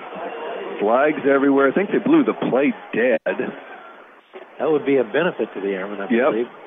Bodie dove on it, but it got loose. It was out on the turf, but it's a five-yard penalty against Jackson. It'll be first and 15. They move it back out to the 20. No, I'm sorry, the 18-yard line right at the five minute mark left here in the first half. Second down. On the 18 yard line, where it's second down, it's like close to 16. And it's and off over the right side for the Ironman. That was uh, Eli Browerman picking up that penalty yard. Getting back to the line of scrimmage. Condit Jones um, Oyer on that right side coming off the ball nicely gets the penalty yards back, but now looking at third and 10. The moving clock here at 4.30 and remaining in the first half of play. Last two possessions, the Iron have went strictly with that. Uh, now they're unbalanced. Unbalanced, yeah. line. This time it's Browerman. He breaks away, dragging tacklers, and gets down to the five-yard line. Not going to be a first. It'll be second down or fourth down and a long two. I think that made Coach Hall's decision easy. Fourth and two. We'll play for that. Even though it'd be a chip shot field goal for Ethan Crabtree. Now, Bodie ran all the way to the sideline to get the directions from Coach Hall on this play. Becky's still there. And now the Ironman will They can take time, yep. The Ironmen take a timeout to think about it and think they're going to, uh, you know, go for it. They're going to play for it, yep. Just want to make sure they have all the ducks in a row here as we're in the waning moments of this uh, first half. You know, if Eli doesn't get that good run, we maybe consider the field goal there. But right now, with it, it's a long two. Well, they're going to mark it maybe three yards, but Jackson's going to play for this. Coach Hall getting everybody on the timeout over there, so everyone's on the same page. Ball marked just outside the five. We got to get to the three, inside the three. And there are three minutes and 51 seconds remaining in this first half. 14 point lead by the Ironmen. The second quarter, second quarter has been very uh, electric. Both teams has been. Has been Four Lot- touchdowns between the two teams. Yeah, a lot of big plays. Been an exciting game. When have we, have we done a Bronco Ironman game that hasn't been exciting and fun to watch? If you like offense, make that 90-minute drive down here tonight because uh, it's just always this kind of shootout with Jackson and Western Brown. All right, it'll be first or fourth down for the Ironman. Ball just outside the five-yard line. Here on the right side of the field. Two tights in there, Wiley and Jones. They run out of the I, and it will be Browerman looking, Good looking. hold. He's running into Good the end cut. zone. Touchdown, Jack. He started left and saw a little seam, and then cut it back at the last moment and steps over the goal line. Planted that outside foot about the six and took it right in behind Jacob Allen and Dylan DeLong in there, and the Ironman in the end zone for the fifth time tonight. It's 35-14 with the ex, the extra points already on the board. There we go.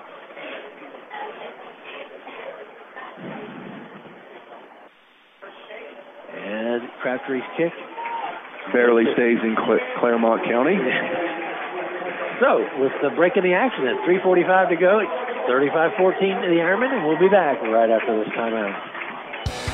Nimco Propane is your local propane provider, serving all your propane needs. Nimco Propane sets all tank sizes all year round, and customer service is their number one priority. Nimco fills all orders in a timely manner, and they accept heat vouchers and carry welding supplies. Call the professionals at Nimco Propane today, 740-596-4477, or check them out on Facebook. That's Nimco Propane. The Lewis and Gillum Funeral Home has been serving the Jackson and Oak Hill areas for many years, starting in Oak Hill in 1941 as the Keener Lewis Funeral Home and expanding into Jackson in 1984 and becoming the Lewis and Gillum Funeral Home in 2012. Throughout the years, we've been a funeral home that believes each family gets the same level of attention and care they deserve during difficult times. Lewis and Gillum Funeral Home, 202 West Maple Avenue in Oak Hill and 28 Harding Avenue in Jackson. Lewis Gillum Funeral Home, Director David Gillum. Three minutes and 45 seconds remain in this first half as Ethan Crabtree will kick it off for the Ironmen after their fifth touchdown. And here's a kick that will sail into the end zone for another touchback.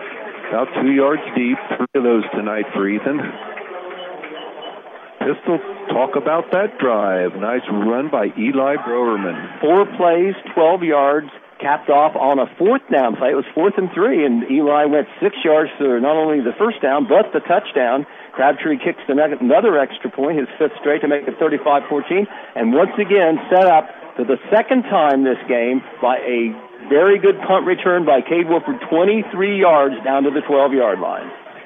Well, let's see what the Broncos can do with 3.45 remaining on this first half clock. Empty backfield for Sutton. He drops about four steps back, going down the sideline to Smith, and he's got the reception in Ironman territory at the 45. We're going to rule him. It is complete, out of bounds at the 44. Smith is special, but I'll tell you what a beautiful throw by Sutton with pressure in his face. He laid it out there perfectly to his favorite receiver. Big play. Gets a bunch of yardage on the in- into Ironman territory. How many on that pass? Pete? 37. Empty backfield for Sutton. Looking Pressure. right again. He's got Oh, a lot of pressure. able to run. Now a lot of room to run. Sutton around the corner. And one tackle is missed, but he looks like he may have another first down as he runs out of bounds in front of his own bench. Jackson had pressure coming from the outside. He sees a little seam up the middle, steps up, and then there was room, and he takes off running. Tucker Williams knocks him out of bounds, but not till a nine-yard gain. Second and short for the Broncos.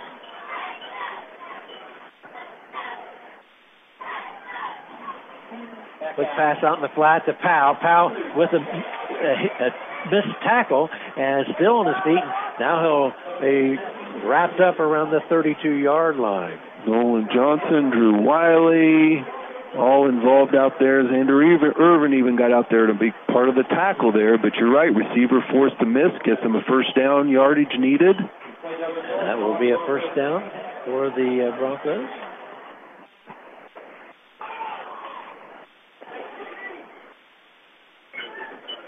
On the left hash mark, a new set of downs with 3.05 to go. Clock running.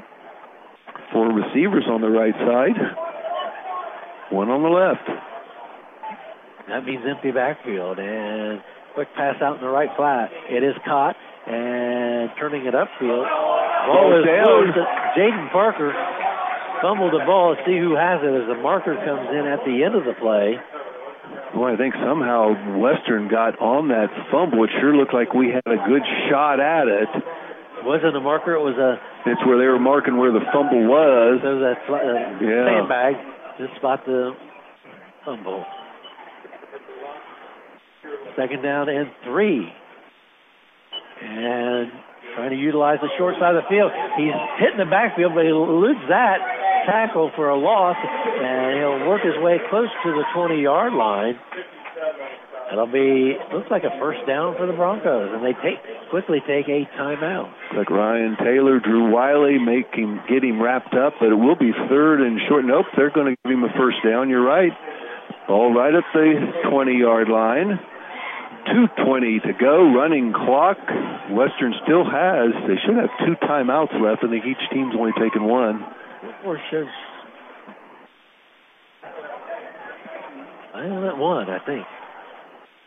Looks like two, right on the inside of both I scores. got you. Yeah, yes, you're right. First and ten for the Broncos. Sutton, He will take uh, the snap from the gun, take one step backwards and, as if to pass, and then take off and run on a design play. But uh, they'll pick up about four. Xander Irvin wraps him up. He was our Monroe Collision Hit of the Week award winner last week. Cade Wolford was our Gillum Insurance Player of the Game. Second and five, ball close to the 15 yard line for the Broncos. Here's Sutton wanting to pass now, forced out of the pocket. He'll take off and run, breaking a couple tackles and wrapped up around the 10 yard line. And a timeout by the officials. It looks like it may have been. A, it is indeed a first down. Another first down. they moved the Gavin. Jones brings him down. But you know, Jackson's getting some good pressure on him, but he has a great feel in the backfield there to make some plays, scrambling away from pressure. Clock moving, 110 to go, first half. Broncos trying to get on the board again. They're just outside the Ironman 10 yard line. And it will be Sutton on a keeper as he is wrapped up just after the 10 yard line. Ryan Taylor, Xander Irvin, get him hit, knocked down, short gain. 47 seconds. They still have a timeout. They're going to run this play. Might want to utilize if it's running clock after this. Takes a snap and looks to the right. He's rolling out that way. Looks like he's going to take off and run, and he'll be forced out of bounds. That will stop the clock with 32 seconds to go. Gavin Jones knocks him out of bounds. And it'll be third down. Not only in, six. You're right. Not only in the red zone, they're inside the 10. Mark it about the seven yard line, six yard line. Shows six. Okay, we'll trust them. They got a little better angle than us right now.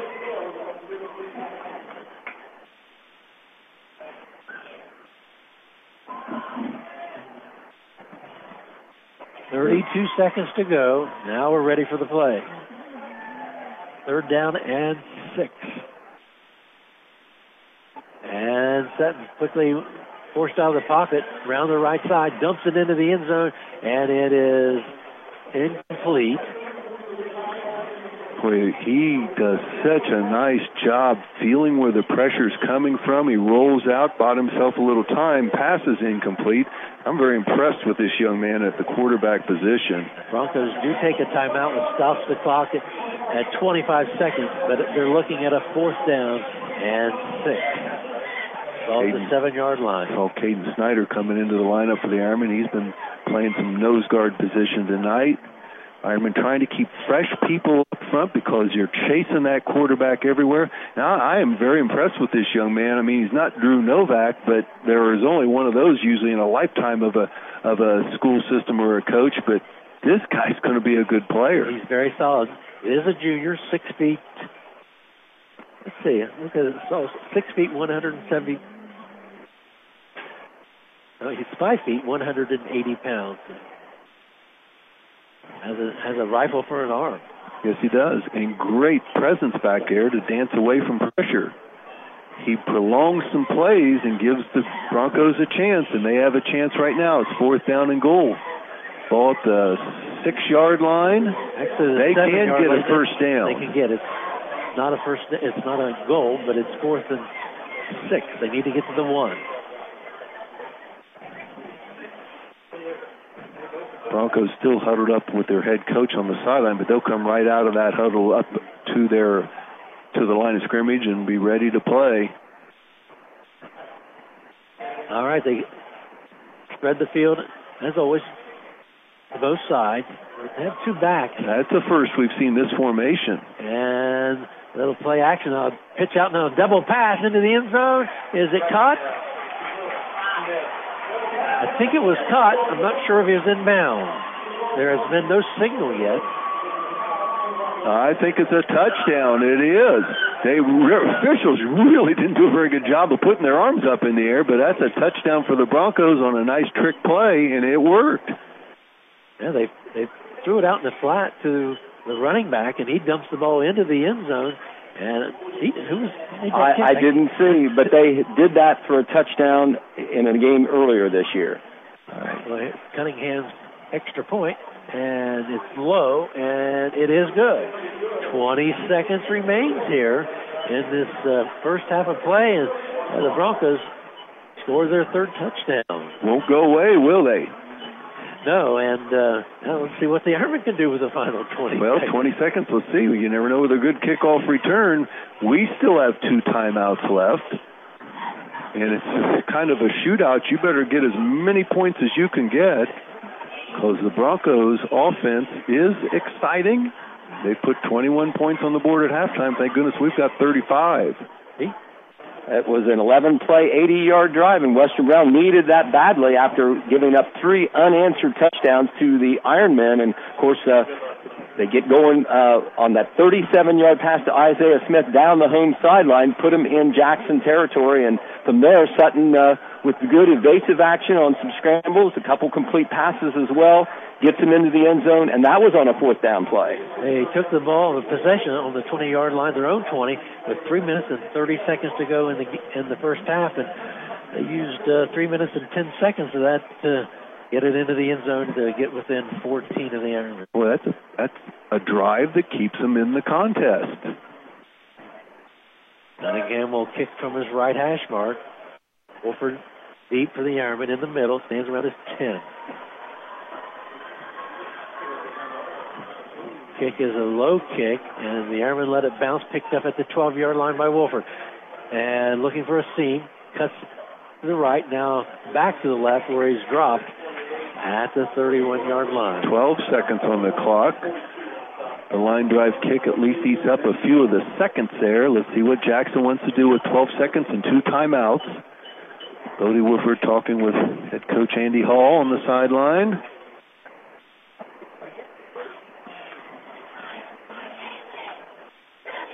Ball in the center of the field. Remember, Western Brown will get the possession to start the third quarter because they deferred. Ironman send Woodard out wide to the left. Everybody else in tight, backs in the eye. And here's a pitch to the wide side of the field to Cade Wolford, looking for some blockers, and takes it around the corner and run out of bounds with five seconds to go at the 33-yard line. Couple yard gain on the play. Clock is stopped at the five-second mark. Coach Hall decides something there. He's talking to Eli Ray. He'll bring the play in from the sideline. All right. As they break the huddle, in one wide out, now to the left, unbalanced line to the left, and the handoff right up the middle. That's Nolan Johnson will finish the half with a carry out near the 41 yard line. 35 21 is your score as we have reached halftime as the two teams trot off the field to their own locker room. Coaching staff, what, be happy for offense and maybe not quite as happy on the defense. Tackling can certainly improve, uh, but give some credit to this Bronco team. They certainly haven't quit in the contest. Even though the Ironmen had a 35 to 14 lead, the Broncos finished that second quarter with a strong drive to stay in it. Absolutely, and it makes it a uh, just a 14 point game, and you mentioned moments ago, and they will receive the ball in the opening. Uh, Absolutely. Exciting game. Hey, stay with us because Pete Wilson's going to work on a whole bunch of stats for halftime. That will be interesting to hear, but a lot of halftime activities to go. All right, now we'll take a timeout as halftime activities continue. You're listening to Jackson Ironman Football on Mix 96 FM. From the Ohio News Network, this is the Ohio Education Association Tonight in High School Football. Named Best Sports Program in the Country by the National Association of State Radio Networks. Tonight in High School Football is presented by Beck's Hybrids. Now, here's your host, Skip Mossick. Good evening, everyone, and welcome to Tonight in High School Football's halftime reports. As we like to do from time to time, we'll visit different areas of the state and talk some football in specific regions. Tonight it is Central Ohio. We'll talk with Lee Cochran about that next on the Ohio News Network. Every farmer has their reason for why they do what they do. For Beck's, it's faith, family, and farming. Since 1937, the Beck family and family of employees have been committed to honoring God and helping farmers succeed. Farming is full of extremes, and we face the challenges with hard work and steadfast determination, delivering quality line of products backed by legendary customer service. We look forward to standing by your side, supporting you as you live out the life you were meant to live. Beck's, when it comes to farming, we believe in something more. I'm Ohio Education Association President Scott DeMauro, and on behalf of the OEA's 120,000 members, we're proud to bring you tonight's game. Our members are the public school educators who coach your kids on and off the field because we believe in the potential of every student and their right to a high quality public education, no exceptions. That's why we will continue to speak in one voice to demand the supports and resources our public schools need because public education matters. Hi, this is Krista Mershon, the director of the Rio Grande Jackson Center. If you are interested in taking college classes towards an associate degree, obtaining a certification in the in-demand jobs that are needed in our workforce, come and talk to me. The Jackson Center is 980 East Main Street, Jackson, Ohio, and my phone is 740-288-0284. I would love to help you through the entire process, financial aid and all. I can do it all. Thanks. True fans know that success in football is all about tradition, dedication, and loyalty. Those same qualities are important to the Sherwood Falks Insurance Agency. We're proud to support companies like Ohio Mutual Insurance Group. If you want to protect your home, auto, farm, or business, you want Ohio Mutual on your team. Give us a call at 740-286-1708. We'd love to give you a second opinion on your auto, home, farm, or business insurance needs. Sherwood Falks Insurance, located on Main Street in Jackson since 1940. Go Iron! This is Tonight in High School Football on the Ohio News Network.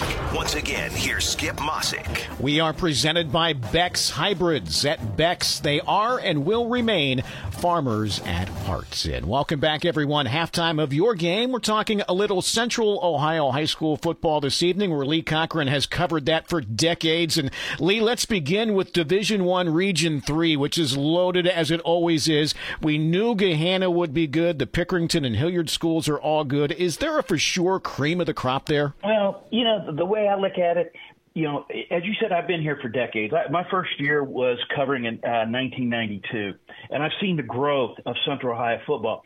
And there's parity, but it's upper level parity. It's not 500 parity. It's teams that can go eight and two, nine and one, ten and zero every year. I mean, you look look right now you know, uh, going into tonight's action, you got Pickerington North. You mentioned Gahanna, Hilliard Davidson, Hilliard Bradley, and and look, you know, with uh, uh, former Ohio State quarterback Stanley Jackson, yeah. Westerville North's off to its best start in probably two three decades. Yes. I mean, it's been amazing. But but there's just you know, you look at even some of the second, you know, the teams with lost Pickerington Central, Upper Arlington. Those those are teams that, that are making runs every year, and they're going to make runs again this year. Olin Olentangy is in Region Two, and I know they're off to a nice start. I, I like them. They've got uh, you know that's, they're running four running backs, and so they're they're pretty good, and they've got a they've got a dynamite quarterback too.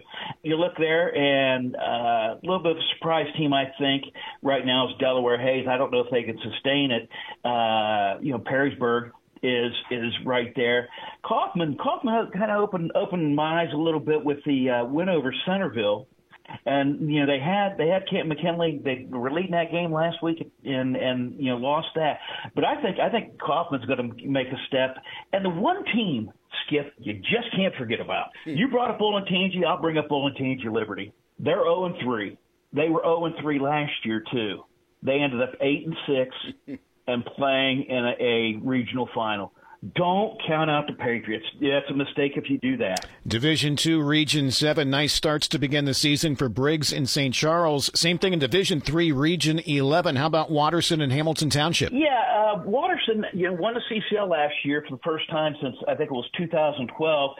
You know, is Watterson the team to beat? It's going to be tough. They lost a lot, but they're pl- they're playing well. Hamilton Township's always that sneaky team that they'll they'll have a couple okay seasons and then pop up a little bit. So uh, again, a little bit. You know, the only team that they played heading into tonight's game with a win was Lancaster.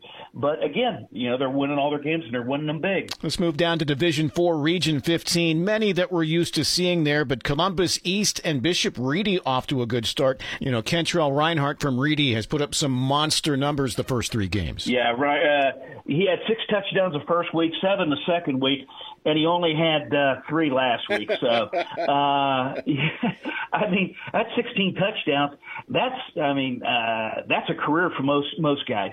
Um, I'm, I'm waiting to see what Hartley does. Hartley, you know, had uh, nine out of ten years with double digit wins. And then the last three years, they've been a combined uh, 20 and 14 heading in to this year. You know, they lost to Bloom Carroll, and there's no there's nothing wrong with that. But they had a lot of turnovers. They'd have a big play and then a turnover. So we'll we'll see we'll see about uh, uh, Bishop Hartley. And amongst the smaller schools, Lee, uh, Columbus Academy, Harvest Prep, and West Jeff. Among those, who should we keep our eyes on? Harvest Prep. I, I like Academy too. This this is such a good region, you know, you with Ironton there uh, as well. But I, I like Harvest Prep a lot. I've I've debated in my head who's who's the best chance for Central Ohio to get a state champion. You know, Gahanna had you know some kids transfer to help rebuild that defense. You, you look at Bloom Carroll's made a run to the state final last year. But man, I tell you what, right now, I think Harvest Prep might be the best shot. You know, size wise, they're a Division Seven school, but you know they had to move up to Division Five. But man, I really like what Milan Smith's done there, and he he continues to go. They're a team without a conference issue too, Skip. I mean, that uh, Mid State League Ohio said, "Hey, we'll see you," and they formed their own and left them out. He's covered Central Ohio high school football for decades. Lee Cochran, we always appreciate your time. Love talking high school football with you. And no problem, Skip. Have a good one. And we'll be right back on the Ohio News Network. Beck's recognizes this week's player with heart, Addison Blazer from United Local High School, for her commitment and passion on the field and within the farming community. From the time I was a freshman, and I looked up to all the girls who were seniors, and we kind of still fit into the molds that they left us with. Now, Addison is a senior leader on her volleyball team and also in the community. She's on the yearbook committee, principals advisory council, and the president of NHS and 4 H. We do a lot of food stands. A church in our area always does a pancake breakfast, and we always go and we serve that. We make cards for nursing homes. And of course, she loves the life of farming. Agriculture is a huge way of life for me. My parents both grew up on farms. My school that I go to is very remote. Most people are farmers. It follows me around, really, and I do I love it. At Beck's, we are and will remain farmers at heart. Let's go out and do something. Something like what? I don't know, something fun, something exciting, something new, something delish. I know. Let's go bowling at Leella Lanes and eat pizza at Amore's Pizzeria. Yeah, bowling is something fun and exciting. Especially with something new at Leella Lanes. Especially with new renovations underway at Leella Lanes. Not to forget that Amore's Pizzeria is right inside of Leella Lanes. Let's go now. Leo Lanes in Amore's Pizzeria. Something great. Keep your athlete in action with Holzer's Saturday morning sports injury clinics. Doctors Kelly Roush and Charles Zurenberg offer Saturday morning clinics at Holzer Sycamore in Gallipolis from 8 a.m. to 10 a.m. and the Holzer Clinic in Jackson from 9 a.m. to noon every Saturday during the fall sports season. Dr. Roush and Dr. Z have the experience and team to keep your athlete in action. Holzer Sports Medicine. No appointment necessary. Walk ins are welcome. ONN. All right, thanks once again to Lee Cochran for joining us to talk a little Central Ohio High School football this evening. Enjoy the second half of your ball game. I'm Skip Mossick on the Ohio News Network. This has been the Ohio Education Association tonight in high school football, presented by Beck's Hybrids. A reminder you can listen to many of our affiliate broadcasts from across the state at onnradio.com from the Ohio News Network. This is Football Friday Night on Mix 96, WKOV FM Oak Hill, a Jackson County broadcasting station. Well, in Mount Orab tonight, there are two good football teams and two good bands. The Jackson Ironmen just entertained this outstanding crowd tonight in front of the Mount Orab uh, fan section. Had a great halftime, as Coach Ryan Hurd always does with his troops. But I'll tell you what, Western Brown, a very impressive looking band tonight. It's nice to see two big sized bands, and uh, Western Brown has good numbers out there also, Pete Wilson. Yes, they certainly do. Uh, of course, Western Brown, about the size of uh, Jackson High School in enrollment. They're uh, in the uh, Southwest District in Region 12, while the Ironmen are in Region 11. But uh, you know, good matchup on the football field, and good matchup here at halftime. Well, our band played and danced and did all the fun things they normally do, and Western Brown showed a little of those dance moves in the uh, pregame, so we'll see if we see them here at halftime. We are at uh, La Rosa Field here in Mount Orab, Ohio. It is Western Brown and the Jackson Ironmen playing for the eighth time in this series. The Ironmen hold the lead at halftime by a score of 35 to 21. A shootout as expected. Pete Wilson, you talked about that in the pregame show, and you've got some numbers to prove it. Right, I tell you what, a lot of points, a lot of stats in the way of yards, uh, a lot of running yards for the Ironmen, a lot of passing yards for Western Brown, and I guess you almost would have expected that. Uh, we'll break down those numbers right now. Team wise, Jackson nine first downs, Western Brown eight. Western Brown, even though they're a passing team, can be a ball control team because you know, uh, you know, completed a lot of short passes, uh, complete passes on possession downs, and uh, they've had a couple drives here. They had 32 plays to the Ironmen 30. Uh, the Ironmen have gained 200 yards rushing on 25 uh, rushing attempts. That's about eight yards, uh, uh, eight yards uh, an attempt. 35 yards passing, as they've only passed the ball five times, but that adds up to 235 total yards here at halftime. That's a 470 yard clip if you extend it out over four quarters. Western Brown, 25 net yards rushing on 11 uh, carries, and uh, I would say that of those 11 carries, only about four designed runs for sure. Uh, scrambles there by the quarterback Brady uh, Sutton have been effective at times, especially on the last drive where they were able to get into the end zone to keep within fighting distance of the Ironmen. Uh, Sutton has uh, passed for 113 yards, uh, so give them 138 total yards, 113 of them um, about 85% uh, of their yards coming in the air, and that's about what you can expect.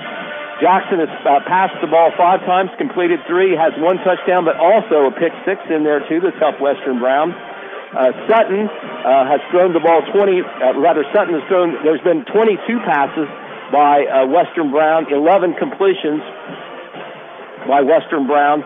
Uh, they Jackson has punted one time. Western Browns had to punt three times. That was early in the game. Uh, one fumble by each team, no turnovers. Jackson has the turnover on the interception. Of course, that was big. Western Brown has not had a turnover.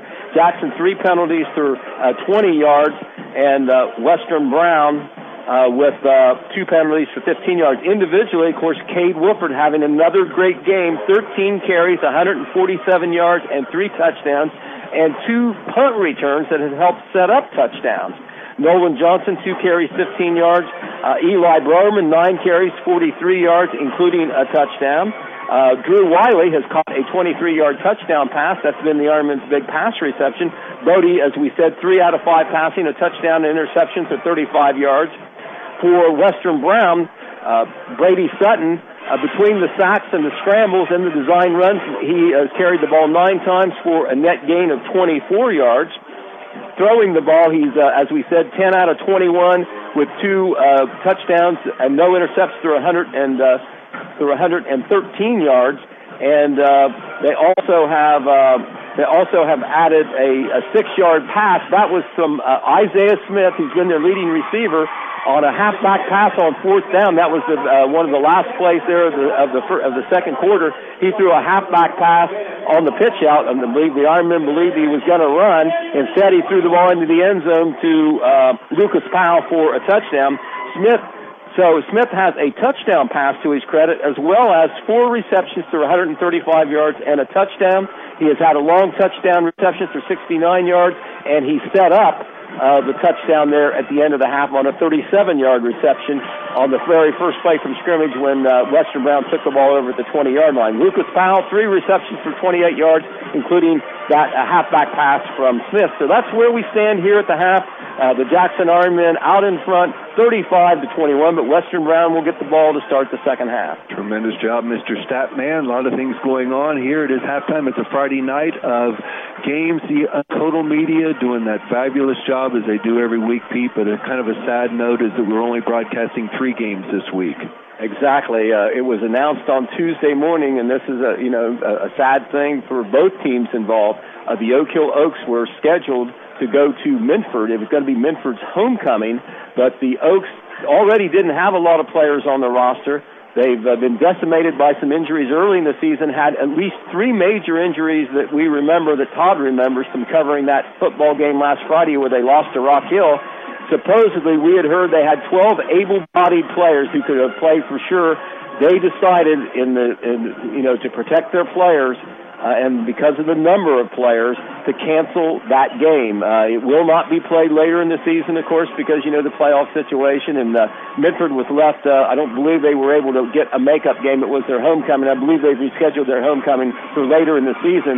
And uh, you know, depending on how bad those injuries are, you wonder what the Oak Hill situation will be going forward. Well, you know, Pete Wilson, school systems have to make tough decisions all the time, and I don't envy the Oak Hill Oaks having to make that decision decision. I'm sure there was a lot of stress involved in that, but certainly was the right call. Absolutely, you know, with the injury situation there, not not only the number of injuries, but the number of players who are able to play. You know, 11 on the field at a time, and if it's true that they had 12 players who could have gone, you know, that's that's that's not that's not much of an uh, that's not much of of, of a that's not much depth to have for a football game. No, the Wellston Golden Rockets have done another tough matchup tonight. A very good Portsmouth West team. They find themselves down. I think it is 28 to 10, but they are the Rockets did get a touchdown tonight and a field goal. Right. Well, Coach Chris Graham trying to turn the Rockets around after a winless season last year, and they've shown some fight. They lost big to Fairland, but they scored some points. They stayed in the you know they kept playing there after Fairland got off to a big lead and uh, West is one of the that's one of the big three W's in that SOC Division Two. West is very good. Wheelersburg, of course, very good, and so is Waverly. And the West playing at Wellston tonight, and Wellston uh, giving them a fight, 28 to 10 at halftime. Pete, look how close the Vikings are to possibly being undefeated at this point. Right, and they are winning big here in their TVC opener down at Meigs. They went on the road and they are beating the Marauders 32 to nothing. Remember, Vinton County opened the season with Unioto uh, who is, uh, I believe, uh, I believe they've only lost uh, one game. They lost to Waverly, but Unioto is uh, is uh, got an outstanding team this year, and they beat Vinton County 21 to 20 in the opener, and the difference was a missed extra point. Absolutely, P. Wilson. Big weekend. It is time to get pro football going on there. I know you are a die-hard Bengal fan. We have lived a life longer than the Bengals have been in existence, but a young man who's their quarterback uh, became a re- very rich man just two days ago. Right, signed uh, signed a the biggest contract in uh, pro football history. Of course, that tends to change every time a new big contract is negotiated, but still amazing five-year contract well, that's 132 million. Uh, remembering right? Well, it's, it's uh, 275 million. Oh, okay. I'm sorry. Over five years. Okay. Over for about 53 million a year, mm-hmm. and he's just a boy from Athens County. Right. Exactly. He's very generous with his money too. But of course, Yes. a lot of Bengal fans watching that because they know that he turned the franchise around. He wasn't single-handed, but he was certainly certainly uh, the straw that stirred the drink as far as uh, turning the Bengals into uh, a playoff team that uh, made the Super Bowl two years ago and uh, were in the NFL championship game, of course, last year. And uh, you know, Burrow's signing, you know, that will set up you know, probably some other good players staying if the Bengals can find the money. Well, we are knee deep into football. Our Buckeyes will play tomorrow. Yeah, they will host Youngstown State. How about the Buckeyes and we fans that were so disappointed last week by winning by a score of 23 to 3 on the road in a Big Ten contest?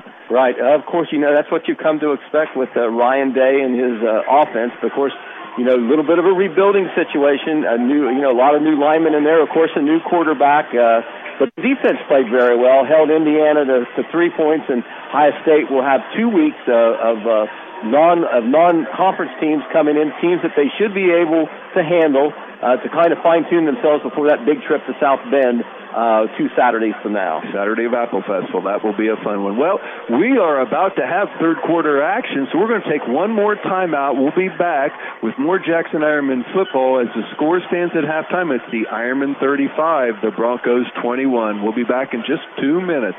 Faith and Fitness is a proud supporter of Ironman football and local athletics. The goal of Faith and Fitness is simple uplift your body and your spirit. Our classes are tailored for all fitness levels, whether you're a seasoned athlete or just starting your fitness journey. The best part, you'll be surrounded by a community of like minded people who are here to support you every step of the way. Faith and Fitness is more than a workout studio, it's a movement. Imagine the feeling of accomplishment as you finish a heart pounding workout, uplifted by words of inspiration that stay with you long after you leave the studio. Join us at Faith and Fitness, located uptown in Jackson at 281 Main Street. Go Ironman!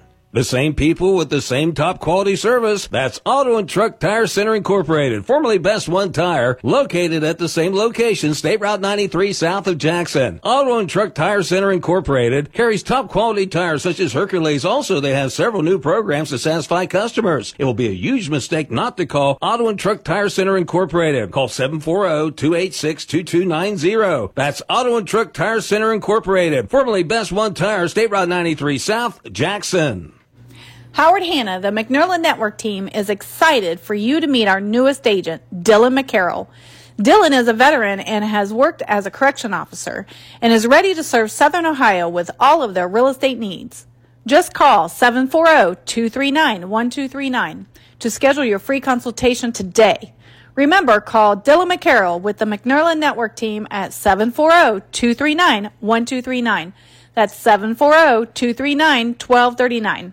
Do you have a roofing or siding project? At Higgins, they manufacture steel roofing and siding every business day with 16 colors in stock and 70,000 pieces of trim. They are prepared to ship your project immediately. Remember Higgins for your 40 year warranted, Energy Star compliant, American made steel roofing and siding. Located on AC Avenue, just off 35 in Jackson. Call 800 782 4239 or visit them on the web at HigginsRoofing.com.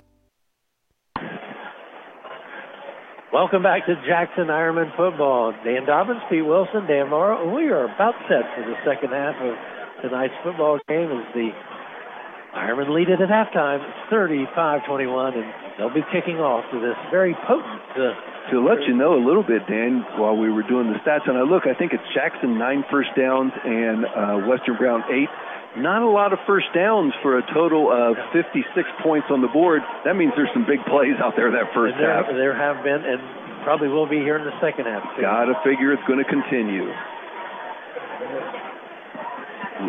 Never ceases to be outstanding entertainment when these two teams get together. And Pete, you said they signed a new contract for two years. Uh, well, I know that when or they, at least one more. When they re-upped, I thought it was uh, it may have been for four because uh, that's the, what the I one, thought it was. Yeah. Yes, I believe it was a four, and it started off at Jackson, so I think we're in the middle of a four-year. Okay. It's an easy drive. We've even hinted why doesn't Western Brown just come into the Frontier Athletic Conference? They play four Frontier Athletic Conference teams this year. They played four last year. One more, and they actually they'd have to play two more. But if they came into the league, well, Smith and Powell back deep for the Iron, or for the uh, Broncos as Ethan Crabtree set to kick it off, and this second half is moments away from beginning. There's the kick. It's a high kick, and it will be taken at the six-yard line.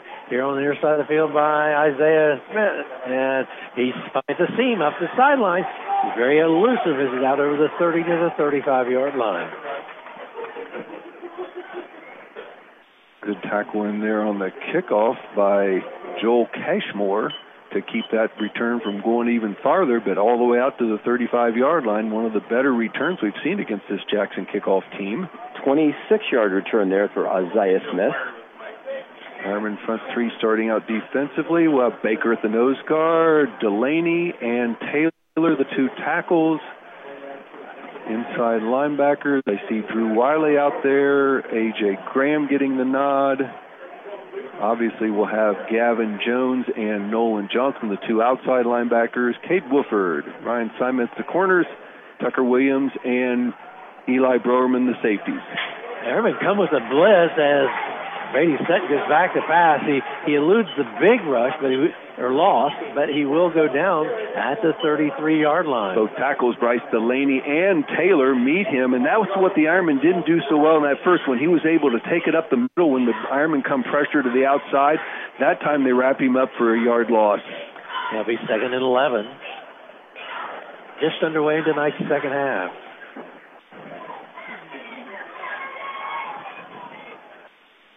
Brady Sutton, the junior quarterback. Well, look over the middle, has pressure, and this one will be incomplete Ooh. at the 40-yard line as Eli Browerman puts the hammer down on Smith, and he coughs up the football. Strong safety with a strong tackle and a strong hit, and forced that incomplete pass, made that receiver do push-ups. I'm not sure I would have done push-ups if I got hit like that I, on the ball. I kind of agree. That really wasn't a mistake. That was a hard hit as the ball got to him. Third and 10, or third and 11 from the 34-yard line. Looks like they're showing blitz as Sutton looks back Now he takes the snap. Here comes the pressure. Gets it off, and it will be Smith, and he pulls it in at midfield. He's down tight ropes the sideline, steps out of bounds at the Ironman 47, but we have markers down right at the snap of the ball. Flag in the secondary. Holding? Uh, holding against the Ironman. Yeah. What a throw as he's falling backwards, lost it high in the air, fingertip catch by the receiver. My gosh, they've made some plays to stay in this contest. Line is, the penalty flag was thrown at the Ironman 40, 43. So if it's 10 from there, that's more than the pass would have gone, so they'll probably accept the penalty and move it into Jackson territory. I think they're going to take the, the, the pass play. I thought he was tackled about the 50. All right, it'll be first and 10 at the Ironman 46. Trips to the right for the Broncos. Their opening drive of this second half. The Ironman coming with the blitz, trying chasing him down, and Sutton will take a big hit at the 45, falls forward, gets to about the 43 yard line. Drew Wiley, Ryan Taylor chase him down, but Sutton able to pick up some positive yards running away from pressure. Gain of nearly three on that first down carry gutsy performance by this quarterback. He's been hit hard a number of times. He runs out of the empty backfield again, trips to the left. Too wide to the right. Pressure That's coming. Here comes the blitz, and he gets rid of the ball. And it's oh. caught by Lucas Powell. He has the first down at the 20, at the 31 yard line. Nolan Johnson comes all the way from the backside, hits him, and Gavin Jones. They hit him as he's throwing it and he, the ball just kind of floats out there and finds the receiver in a crowd. And it's a first and 10 for the Broncos. Their opening drive of the second half. 35-21, but Broncos not showing any signs of giving up. Here comes the blitz again, forced him out of the pocket, and he gets it away. It is caught by Osborne. He's, in, inside the 10, and it will be first down and goal for the Western Brown Broncos. Sutton does a fabulous job of getting outside the containment. When he does that, boy, he puts pressure on the defensive secondary. He found his tight end. Tight end rumbles and rolls down That's to the uh, five. Is it going mark at the five? Right, right, right, right on the five yard line. Yep.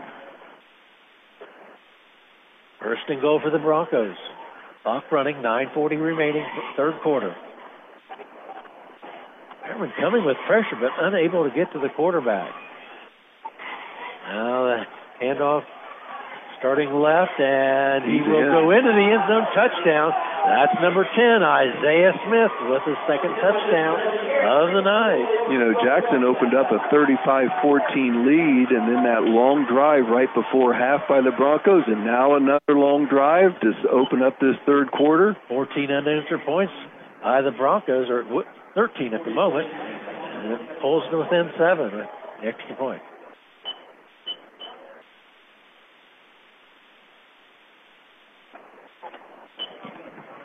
Anthony Cunningham gets a high snap.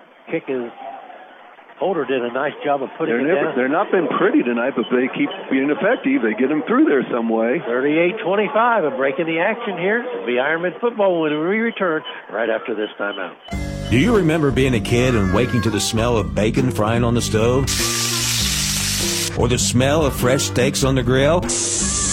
Those days are not over. Dave's Custom Butchering in Wellston brings back those childhood memories with some of the best fresh meats available for your family. Smoked bacon, homemade brats, fresh ground beef, and unbelievable steaks are waiting for you at Dave's Custom Butchering. Dave's Custom Butchering, West Broadway Street in Wellston. Call ahead and we'll have your order ready. oh, 740-384-2340. Make the most of every lawn with Kubota commercial landscaping equipment. From the productivity boosting Z700 mower to the reliable SVL track loader, it's a lineup built to get the job done right.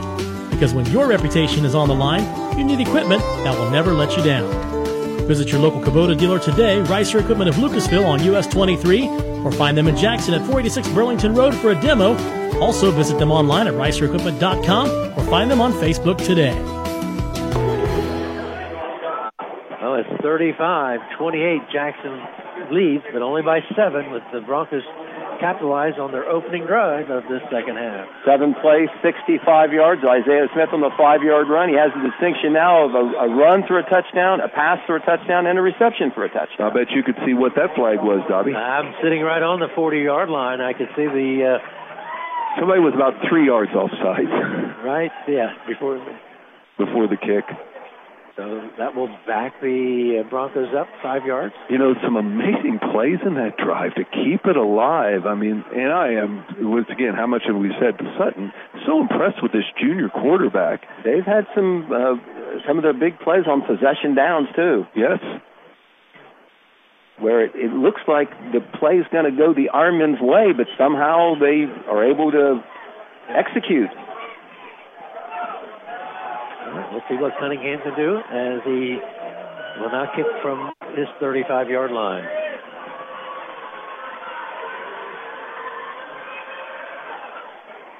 Looks like he's almost offsides again. There's a high snap as the kind of squib kick right down the center field, and it's Charlie Woodard with the football, and he returns it out to the 35-yard line. Well, just a good job of rec- reco- or re- catching that ball, and because it took a real high hop, and then uh, Yeah, that was a good squib. Yeah, Charlie gets it to the 35, and our offense needs to put an answer together as we've let uh, Broncos score 14 straight points to get right back in this contest. Felt kind of good around 35-14. Maybe Jackson did too. Now we kind of kind of ramp it up again a little bit. As they break the huddle, work out of the I.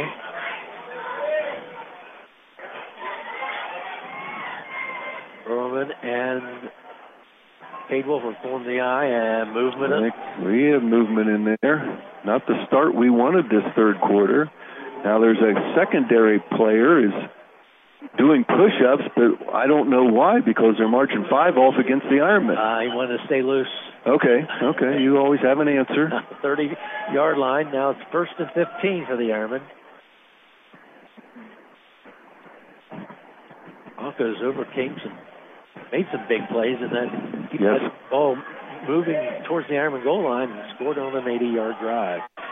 Here's a deep handoff to Cade Wolford. He's got an Got opening down the 50. Goodbye. Down the 40. Can anybody catch him? No, they can't. It'll be Cade Wolford to the house from the 30 yard line. Let's call it 70 yards no penalties, and the Ironmen right back on the board. Xander Irvin on a trap block, got a good block there. Cade hit it off tackle, then cut to the outside.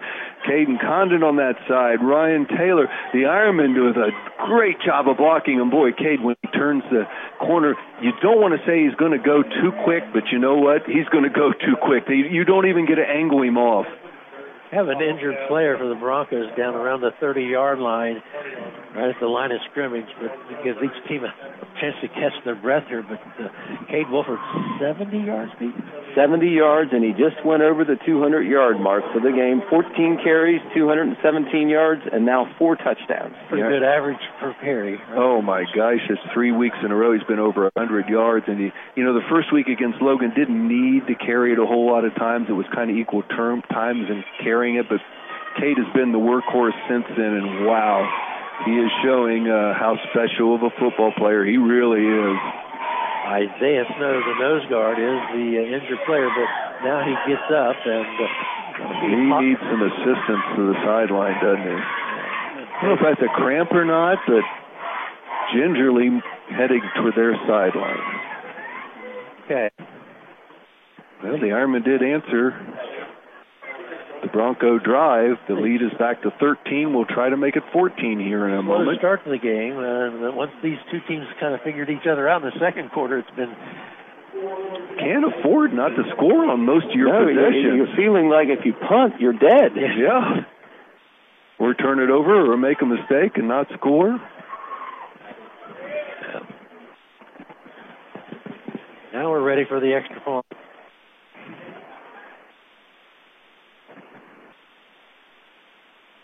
Drive, Treese kick. Right down the middle. Third. Make it 42 to 28. Back to a 14 point margin. A break in the action once again, and we'll be back with more Jackson Ironman football after this timeout. A bank is not just for loans. We provide all kinds of financial services innovative, state of the art online and mobile banking technology, business banking, checking, savings, and investing. We can provide loans at some of the lowest rates possible. Stop by or give us a call. We're an equal housing lender. Ohio Valley Bank. Community first. Member FDIC.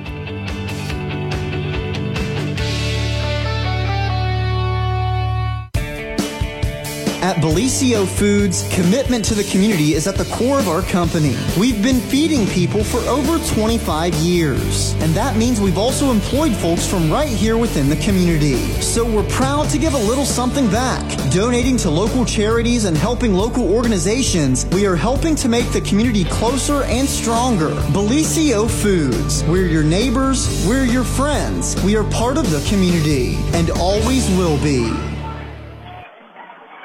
Smith back deep to return Ethan Crabtree's kickoff. If it doesn't go into the end zone, it will be bounced at the three yard line, but go into the end zone for the touchback. Well, another quick hitting drive for our Ironman, Pete. They even overcame a penalty. One play, 70 yards. Cade Wolford takes the ball off the right side, cuts it to the sideline, you could see that he had a little bit of room.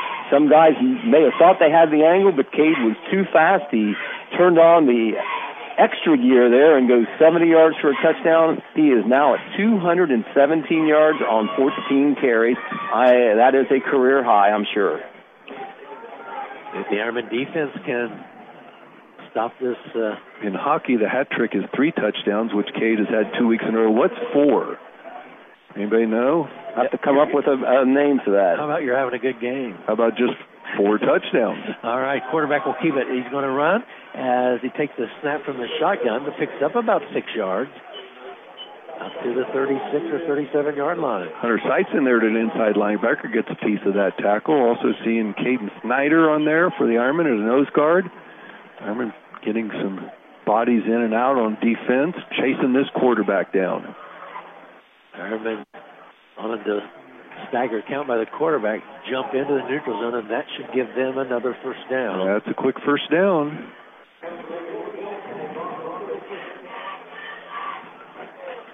Seventy points scored in this one already. Keeps the drive moving there. Eight twenty-seven to go in the third quarter. Yes, we are in the third quarter. 42-30. What are the chances we're going to see 100 points tonight? What's the over-under on this one? I forget, but I sure hope I bet the over. All right. Big rush by the Ironmans.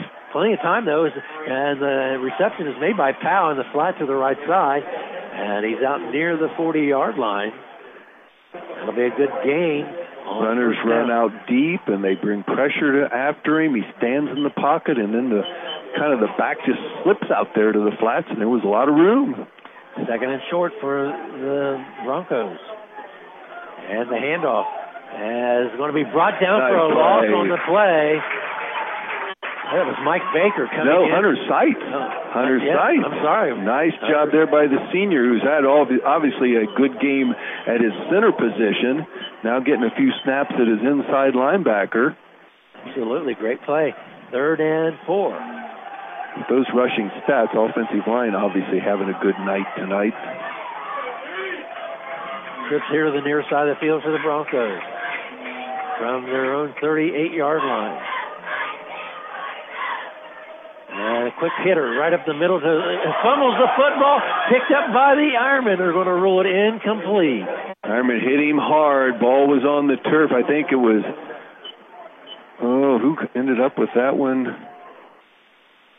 I'll tell you here in a second. Tucker Williams recovered the loose ball, but it is going to be called incomplete. And it'll bring up a fourth down, and the Broncos will play for it at their own 38 or 39 yard line. Gutsy call here. Got a, yard on the. Uh, Maybe try to draw us off. Fourth down and four. They're on their own side of the field, 38 nine yard line. Ironman would have great field position if they can't convert this. And there's the quarterback keeper. Penalty There's a flags come in, and he got the first down. But remember, lots of flags right at the snap, and it will be Illegal motion. Yeah, it might be a little easier decision now, making it a nine yards they're going to need. They did have first down yardage on the quarterback keep. And they picked up yardage out near the 44. Yeah. Send them back to the line of scrimmage now at the Isaiah Smith did push ups on that one. He must have been in motion. 34 yard line. Is going to be fourth down and eight. And the punting unit, or punting formation now. Well, is it? Don't see the They're still getting there. the call in from the sideline. Quarterback still in there in the shotgun formation. This is beyond gutsy. I know in years past with Drew, they didn't like to ever punt. They played four downs, but fourth and eight. And back to pass, looking over the middle. Ball will be caught, and he has it right at the first down stake. Gonna be a Wow. good. He got it by about a yard. Isaiah Smith went high up in the air to catch that one right over the middle. Needed what eight, and they got eight, maybe eight and a foot. Wow, what a what execution to uh-huh. keep this drive alive. 650 now, third quarter, running clock. Jackson, 42-28. Thompson, Baker, and Oyer, all the front three now come into the, for the Ironman defense. And Baker looking down the middle. It's Smith in the ball. Cade Wolford went for the interception and then into the hands of Isaiah Smith, and he's down doing push-ups as he he dropped I think. Cade thought he had a shot at it, and it kind of just went almost. It wasn't through his hands, maybe just over him, and he blocked the vision of Smith, who had a chance to catch it. He doesn't catch it. A long, incomplete pass. Quickly, the Broncos back to the line of scrimmage. Second and 10 from their own 43. And quarterback will keep. He's got some room. He crosses midfield and into Ironman territory at the 48-yard line. Nolan Johnson brings him down, but you're right. Just a quarterback draw on there, and certainly picks up big yards. Third and two. They do cross the midfield line, mark at the 49. Clock down to 6.10 remaining, third quarter.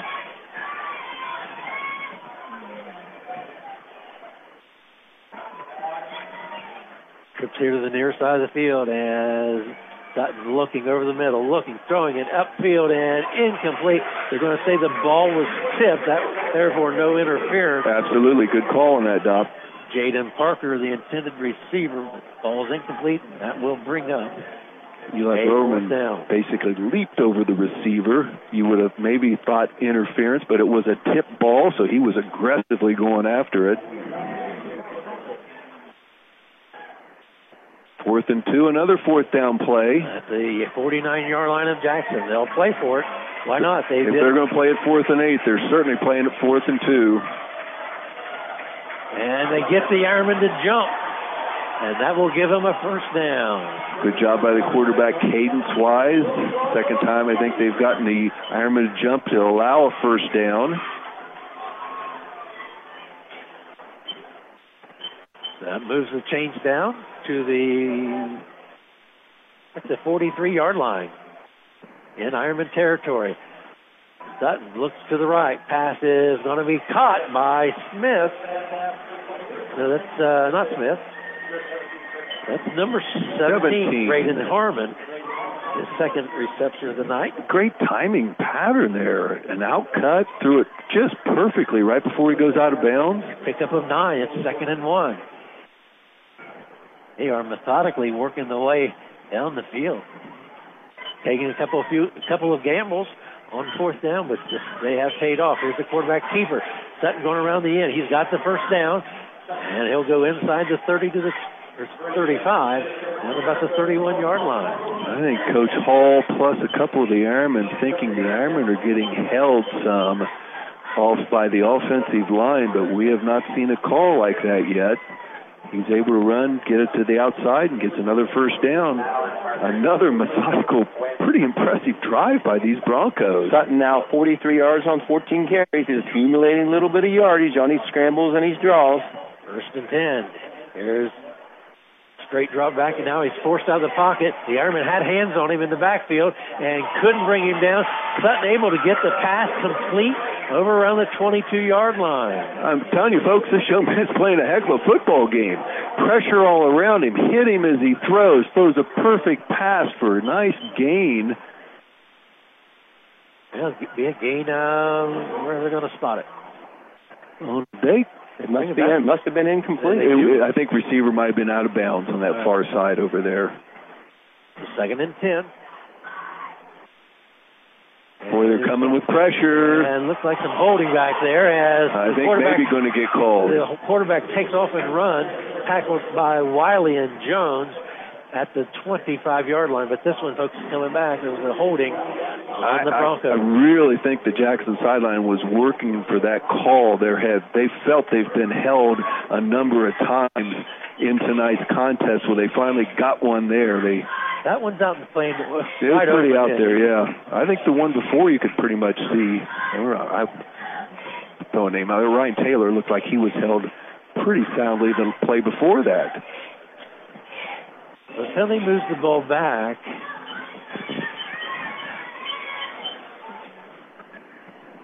It's Snyder at the nose, down. Taylor at one tackle, line of scrimmage. Jeb Thompson at the other tackle.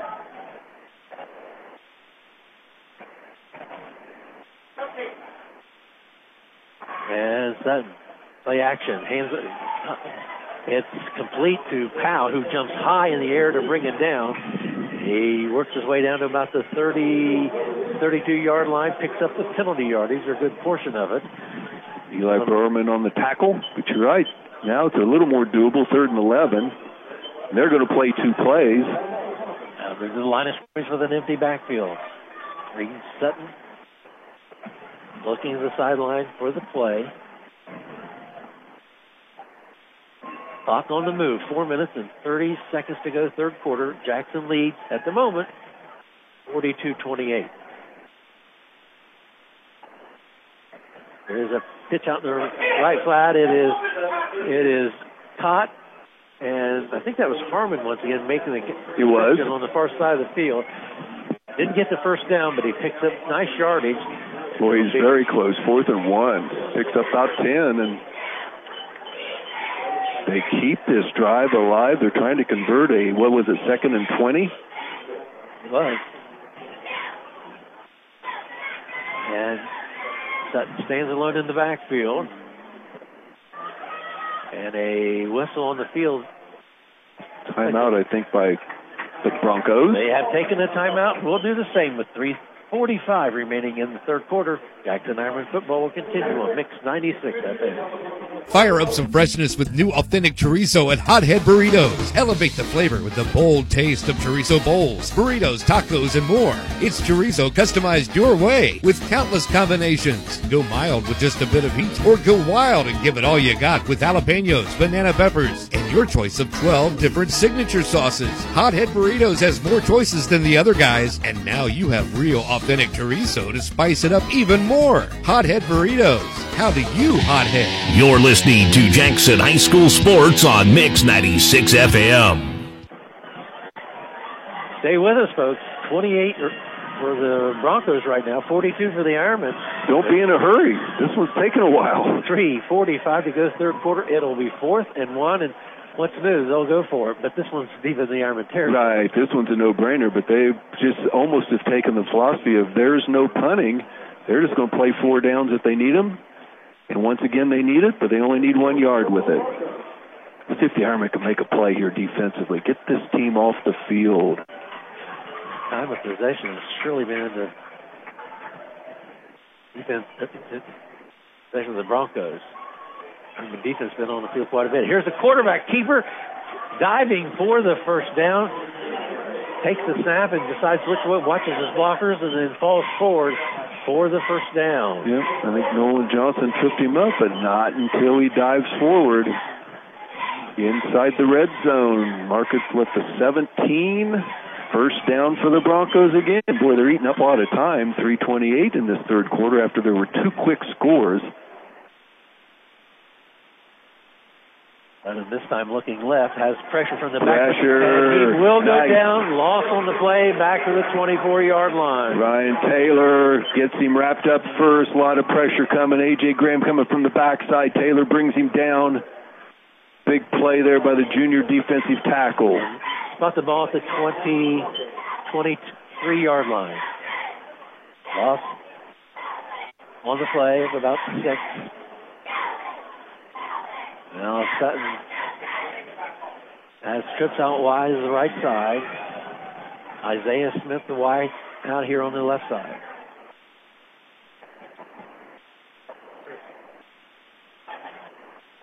And quick fake, Oh. and then the catch by Osborne, and he goes high to bring it down, hit immediately. Around Had the to go 15 higher. line. We had good pressure on him. Almost had the ball deflected, but he gets it to his receiver. Keeps this drive alive. Third and what, nine? And the ball at the 16 yard line. That'll be third down, second down.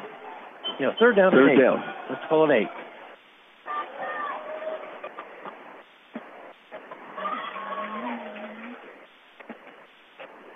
Empty backfield for Sutton. Quickly looking out on the left, and it's caught inside the 10, but a tackle immediately made by the Ironman.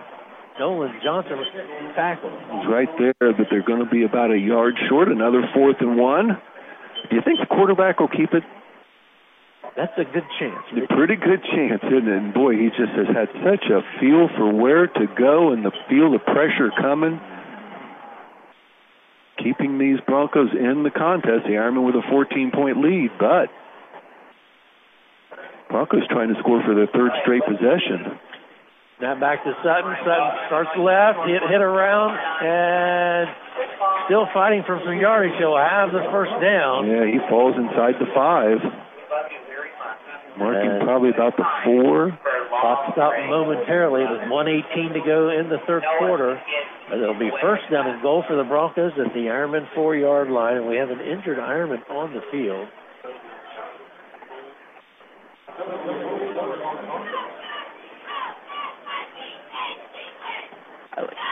Immediately chasing Crawford. Dr. Owens out there checking him out.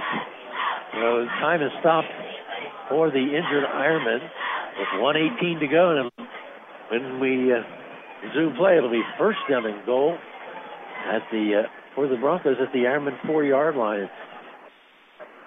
Broncos trying to score on a thir- it's just third straight possession, isn't it? Remember the last one of the second quarter, this long be, drive. This will be the second 80-yard drive going around. Yeah. Drive in a row. which is not easy to do in high school football unless you know if you don't break something really long. I, they have been fighting through four down situations. I think they've overcome what is it three of those in this drive. Sutton now 20 out of 36, if you're wondering, to 230 yards.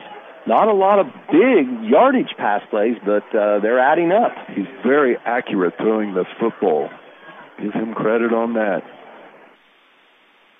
Looks like it may be a cramp. And the player for the Ironman is Drew Wiley. Wears number 42, but they're working on on his leg like it's Treating it like Drew has played such a good game tonight. Has the touchdown catch, a lot of good blocking in there, a lot of defensive stops. Captain, we don't want him hurt.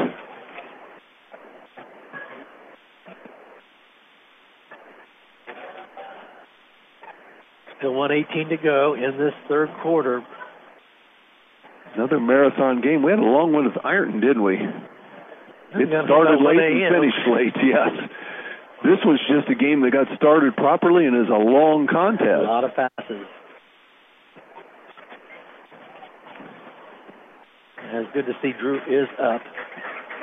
Uh, looks like they're going to help him off the field because that leg is really tightened up. And uh, It's like uh, here on the sideline, we got Hunter Seitz and Bodie Wolford practicing the snap as if the Ironman might show a shotgun formation when they get the ball back, if they can get it back from this Bronco team.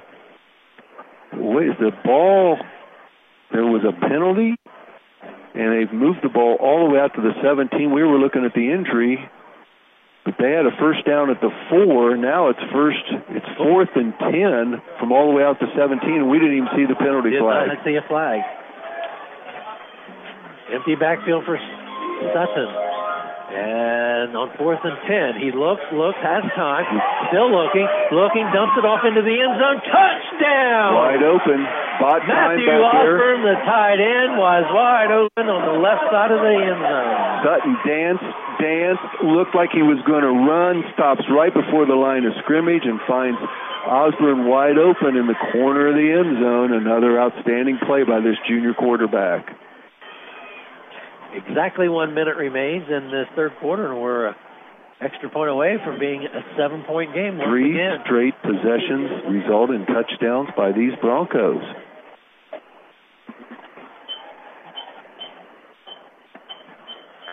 Cunningham on to attempt the extra point. This one That was low. no good. It was low, and that caused the uh, kick to go wide and low left or low right, and a break in action with one minute to go in the third quarter. It's 42 to 34, and we'll be back right after this. Happy fall and happy football season. Professional football became a fall favorite when it was introduced in 1920. That's 19 years after Ohio Mutual Insurance Group began keeping the promises that secure dreams.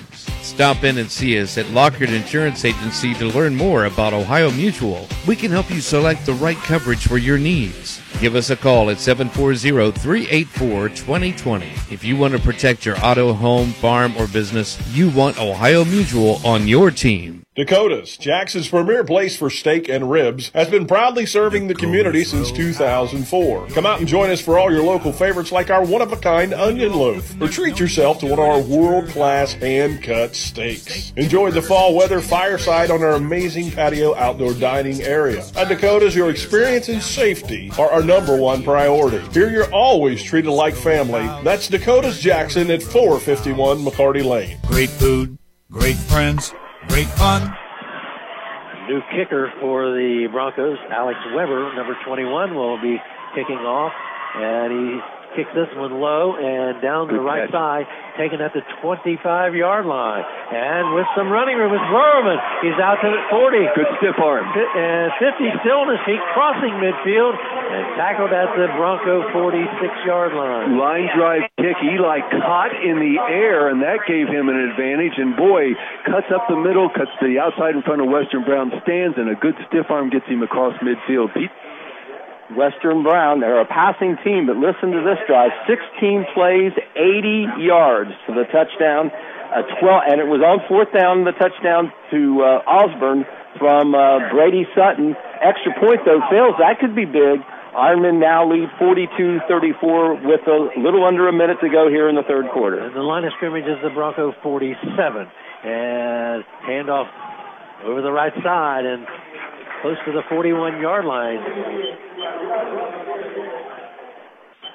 I think it was Browerman with the that carry. Eli, I couldn't tell from Eli looked like with the carry right up picks, the middle. Picks up nearly six yards. It is six yard gain, so it's second and four at the 41 yard line.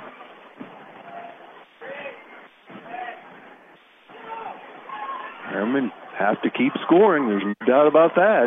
Offense has scored, but they have not been on the field much this half. And there's a handoff to Cade for the carrier, and he will not get the first down. A pickup of only one. It'll bring up a third down and three.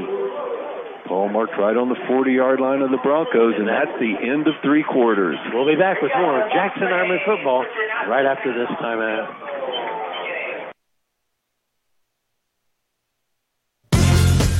Midway Quick Mart of Jackson is a proud sponsor of Jackson Ironman football and your stop whether you need to call a quick timeout or draw up a play for great food.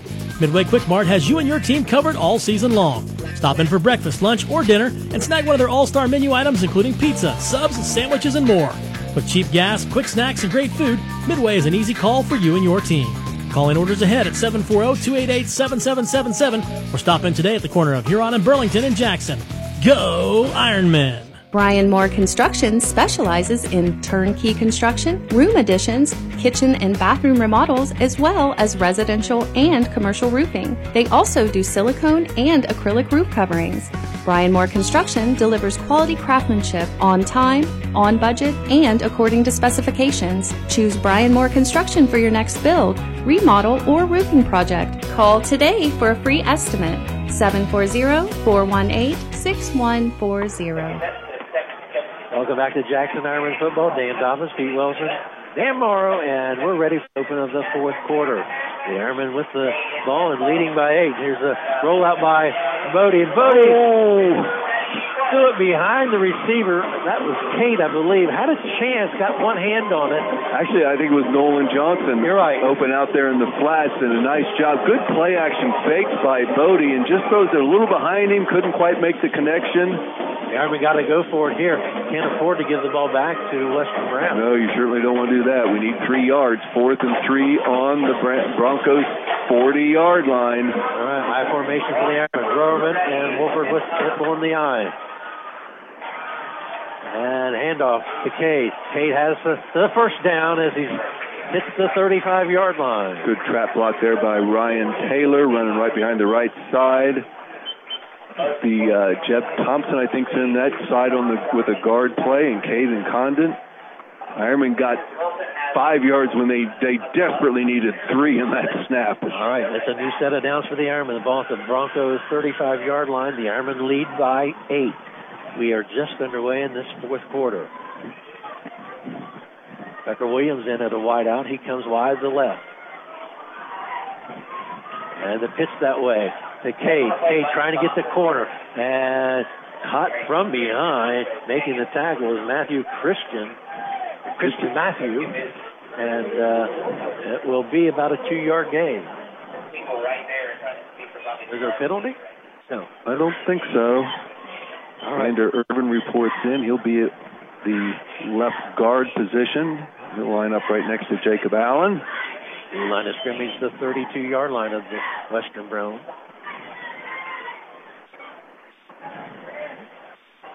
High formation. Three hands off to Cade. Straight up the middle.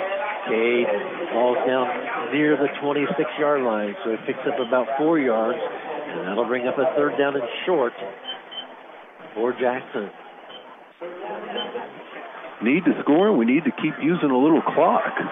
Clock is running at 10:28 remaining in this game. As Bodie Wolford 42 to 34. Wow.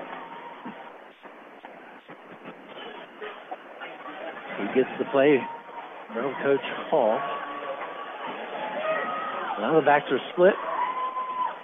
Bodie under center, the handoff to Eli. He's got some room. He's 20, 15, Go. 10, 5. Stays on his feet, fighting, fighting, and going to be out of bounds were tackled around, it looks like the two yard line. Beautiful job there running behind the left side of that line. That's Xander Irvin, Jacob Allen. I think over on that side was also Gavin Jones, and a nice hold there for Eli Browerman. And he ran hard like he always does all the way down. First and goal, and they'll mark it maybe the three, in, just in about the length of the football inside the three yard line. All right, the Arm break the huddle. Backs are split. Bodie Wolford under center. Handoff to Browerman. He trips as he goes over the left side. Did not get in. It'll bring up second and goal.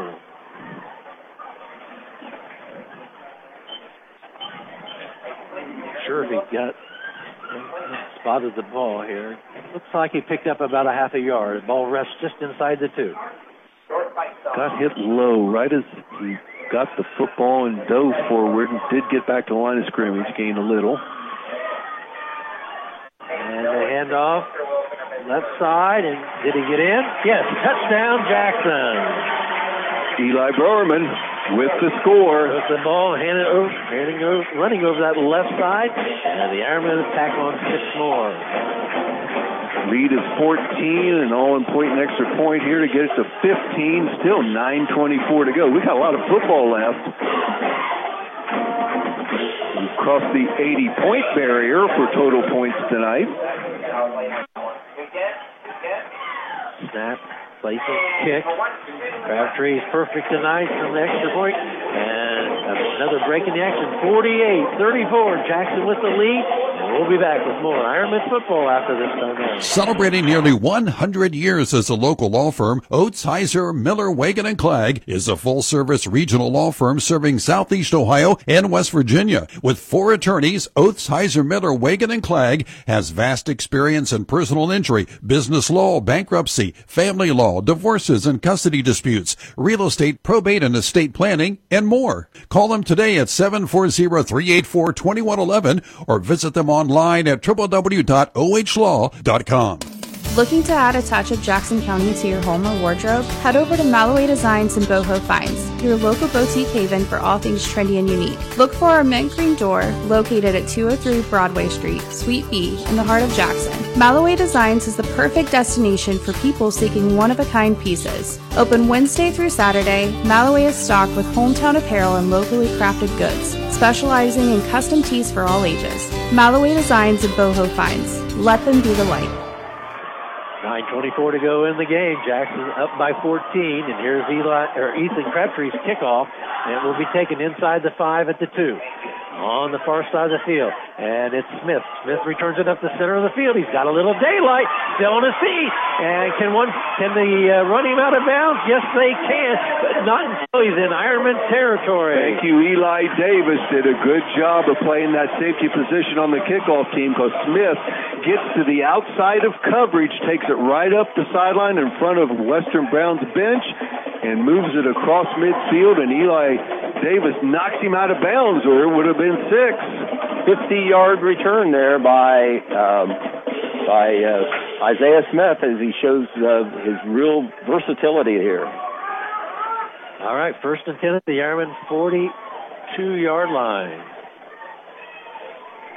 Sutton has an empty backfield and drops three steps back to pass throws out in the flat to the left. Is it trapped or caught by Smith? They're going to give him the catch. Beautiful throw, beautiful catch. Isaiah Smith with a nine-yard reception, tacking onto his number. Runs off the coverage, comes back. The throw is where it has to be, low and outside. He dives for it, makes the catch. Second and less than a yard. Low snap, and quarterback keeps it. Sutton and he'll pick up the first down for the Broncos. Ironman defense has been on the field quite oh, a, a lot, uh, and they've had to chase and chase and chase, and they've used a lot of bodies. That time, Hunter Seitz getting more snaps at that inside linebacker position. He and Xander Irvin now. Hunter's the one that hits him low and brings him down, but not until they move the chains again. How many first downs for them tonight? They have 18 now. Wow. Oh, well, be spotted at the 27 yard line of Jackson. There's Sutton back, looking, looking left, and throwing it out there, and it's broken up inside the five yard line. And Flags come flying everywhere. I think it's going to be interference against the Ironmen. We'll see. They put it up in the air. Let Elijah Smith, who is a truly outstanding receiver, with one-on-one coverage out there. We'll see what they call. Multiple officials threw flags. Is pass interference against the Ironmen. It's going to be half the distance because the ball's at the 27, so it's going to end up either at the around the 13 or the 12. It should anyway. Boy, you got you are right on top of it, Pete Wilson. All right, first down for the Broncos. 13 yard line. Three weeks in a row, we have seen a tremendous receiver. What are his stats, Pete? Um, I'll have to count them up there. Quarterback stumbles as he takes off and runs. He actually goes down around the 10 yard line, but he picked up about three and a half yards on that stumble. Absolutely. Eight minutes now remaining in the game where the Ironmen currently lead by 15, 49, 34. Snyder, Thompson in there, and Delaney, the three in the front now. Keep rotating those positions. Three wide to the right, two to the left.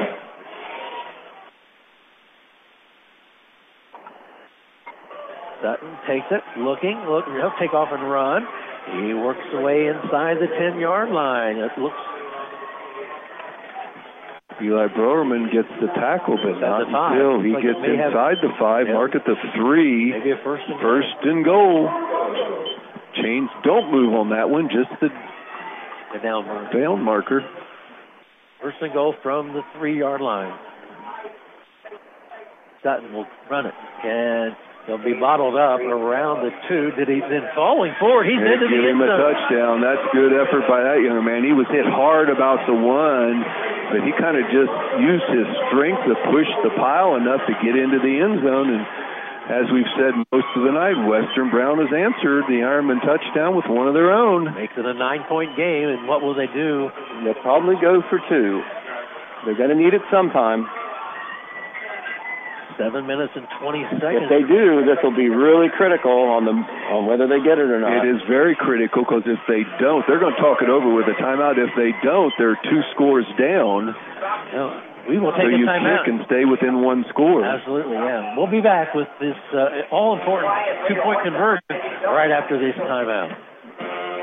Good people bring good people. At Buckeye Construction and Restoration, it's the foundation of our projects and our company. What started in a garage with two people and a dream now employs over 100 with offices locally in Wellston, Waterford, and Cincinnati. BCR offers competitive salaries, professional development opportunities, and an employee referral bonus program. Join one of the fastest growing companies in the Midwest by calling 833-775-1595 or visit bcrmco.com to apply. BCR, preserving our history with the hands of craftsmen. Listening to the Jackson Ironmen on Mix 96 FM. 49-40 as Western Brown scores once again, and now they're going to line up for the two-point conversion to bring this game back into it within a seven-point range. Their last extra point attempt was missed on the kick.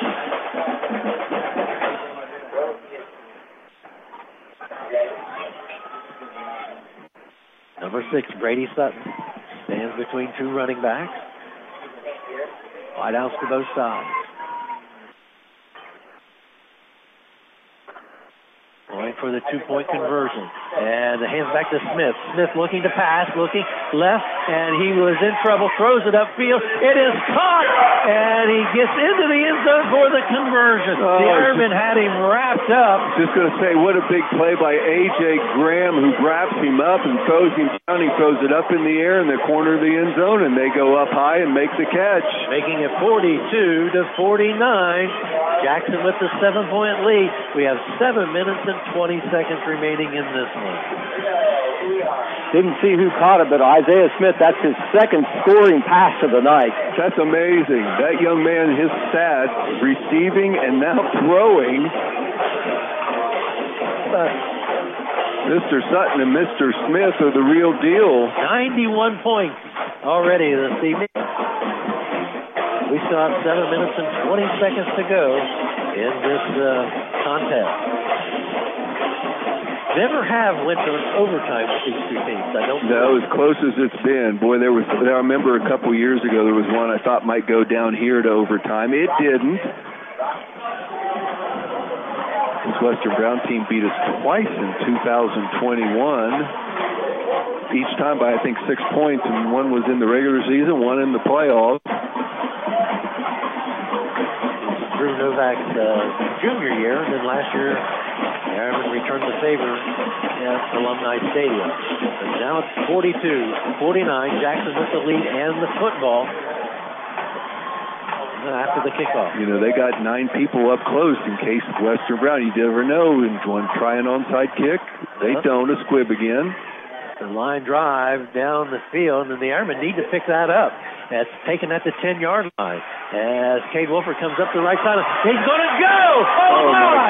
50, 40, gaining ground, 20, 10, 15, touchdown! Picked it up at the 10 yard line. He let the coverage come down, just trying to find a little seam, and Cade did. He ran to his left, cut back to his right, and then split two tacklers and used that blazing speed to outrun the coverage.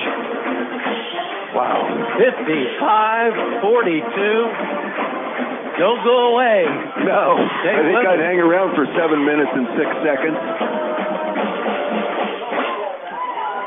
Didn't know it might take 60 to win this thing. It might take more than that the way these two teams are scoring. Crabtree's extra point. It's good. 56-42, the Ironmen back by 14. 7.06 to go. We'll be back after this timeout. Iron City Implement at the corner of Broadway and Water Streets in Jackson is your one-stop spot for keeping your life on track and moving. Whether it's home or commercial, Iron City Implement has you covered with quality Napa brand auto parts and more.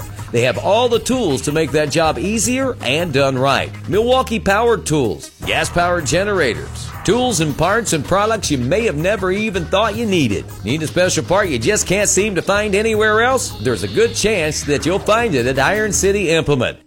Hello, Osborne Equipment Service. I need to order pizza. We don't have any pizza. Can I get a cheeseburger? We don't have any food. I think you might have the wrong number. You always say you have something for everyone. We do with parts and service for trucks, trailers, buses, and RVs, and we're family owned and operated. We don't do food, but I've got a truck so I can go pick up a pizza if you want. While you're at it, my mom wants a salad. Your diesel specialist since 1979. Osborne Equipment Service in Jackson, Ohio. Call 800 937 3501.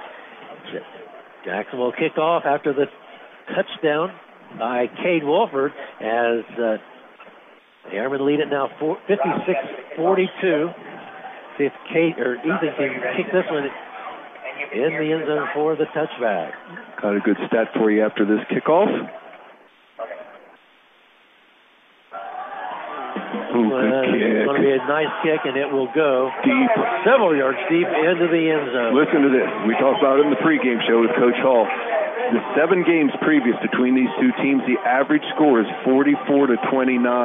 We've blown way past wow. that tonight. There, we're up in the up in the ante all the way across the board, 56 to 42. 98 points, and we still have seven minutes and six seconds to beat. Pete, you want to quickly recap that? Uh, 89 yard kickoff return officially there for Cade Wolford, and it looked like you know they might have the Ironmen trapped deep inside the 20, but instead it turns into an 89 yard kickoff kickoff return. Cade now with a punt return and a kickoff return this year for touchdowns. All right, let's see what Mr. Sutton can do. Trailing by 14. Empty backfield. He looks to his left, and and the ball will be nearly picked off, and a penalty flag comes in. Ryan Simons and he's pleading his case. He thinks it's offensive pass uh, interference. That was what I thought. Uh, he shoved Ryan off. Ryan almost made an interception. and they're going to call it against the Ironmen, and there's some Jackson fans not very happy with that call. Uh, moves the ball out to the 35 yard line, first and 10 for the Broncos. Not all bad idea to throw it up in the air Isaiah Smith as good as he's been tonight, but looked like pretty good coverage. Four out wide to the right, and it will be seven on the run, and he will be tackled at the 41 yard line. Looks like we may have had a hold in the backfield. AJ Graham wraps him up. It is a hold. It is a hold in the backfield. A lot of help in there by Eli Browerman, and the hold is going to back him up. Hadn't, although, you know, the few times they've done it, it hadn't stopped them. They still find a way to make first downs. To be a first and 20, I think, or maybe more than that. Depends where the hold was. Looks like it's right at the line of scrimmage they're calling it. Ball back to the 25. First and 20. And the clock starts. No, it doesn't. There it is. There it is. All right. The uh, that time the uh, last play, the Broncos had four out wide to the right. This time it's three to the right, two to the left, and empty backfield for Mr. Sutton. As he looks left this time and deep. He's got Smith out there and incomplete. Gavin Jones stayed on Smith, coming basically in motion and out of the backfield, and he stayed right on top of him. Now officials are talking over. I don't see a flag. I don't. I don't see a flag. I either. think the Bronco fans wanted interference, but no flag came out.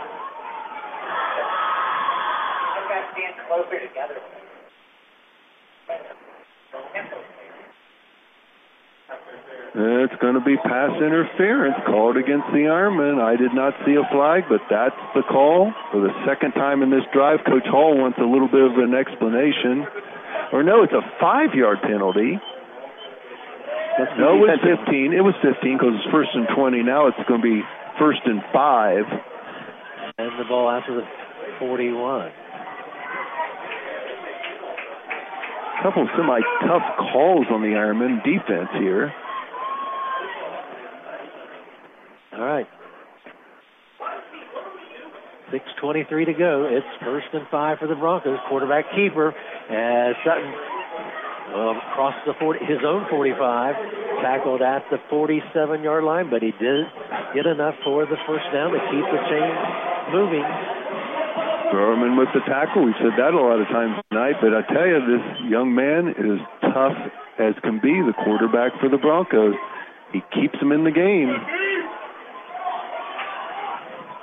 Four out here to the near side of the field for the Broncos. Empty backfield. Smith is wide to the left.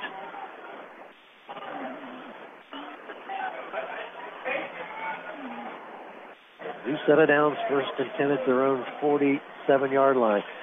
Quick hit or, or uh, slant pass, and it's complete. Eli Browerman brings him down at the 49 yard line, crossing the midfield. That Long, along with Nolan Johnson. That's a short gain. That's Lucas Powell with the reception, four yard gain, second and six. Crosses into Jackson territory, the 49 yard line of the Ironman. Clock now down to five and a half to go. In the football game, Jackson leads by two touchdowns. Four out wide to the left side for the Broncos. A little pump and go. Now pass out in the flat. It's caught at the 47. And Isaiah Smith down the sideline. He will have the first down. And he gets out of bounds around the 40 yard line. That stops the clock at 5.06 remaining here in the fourth quarter.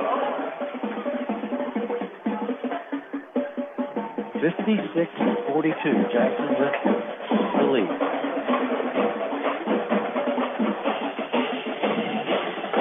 That's just peeking over Pete's shoulder and trying to read his stat sheet, but it looks like 20 first downs for the Broncos tonight.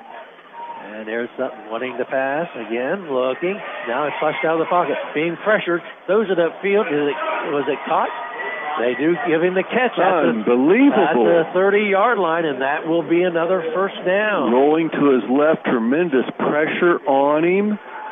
Throws it up there right at the first down marker. Receiver dives for it, and there's a penalty.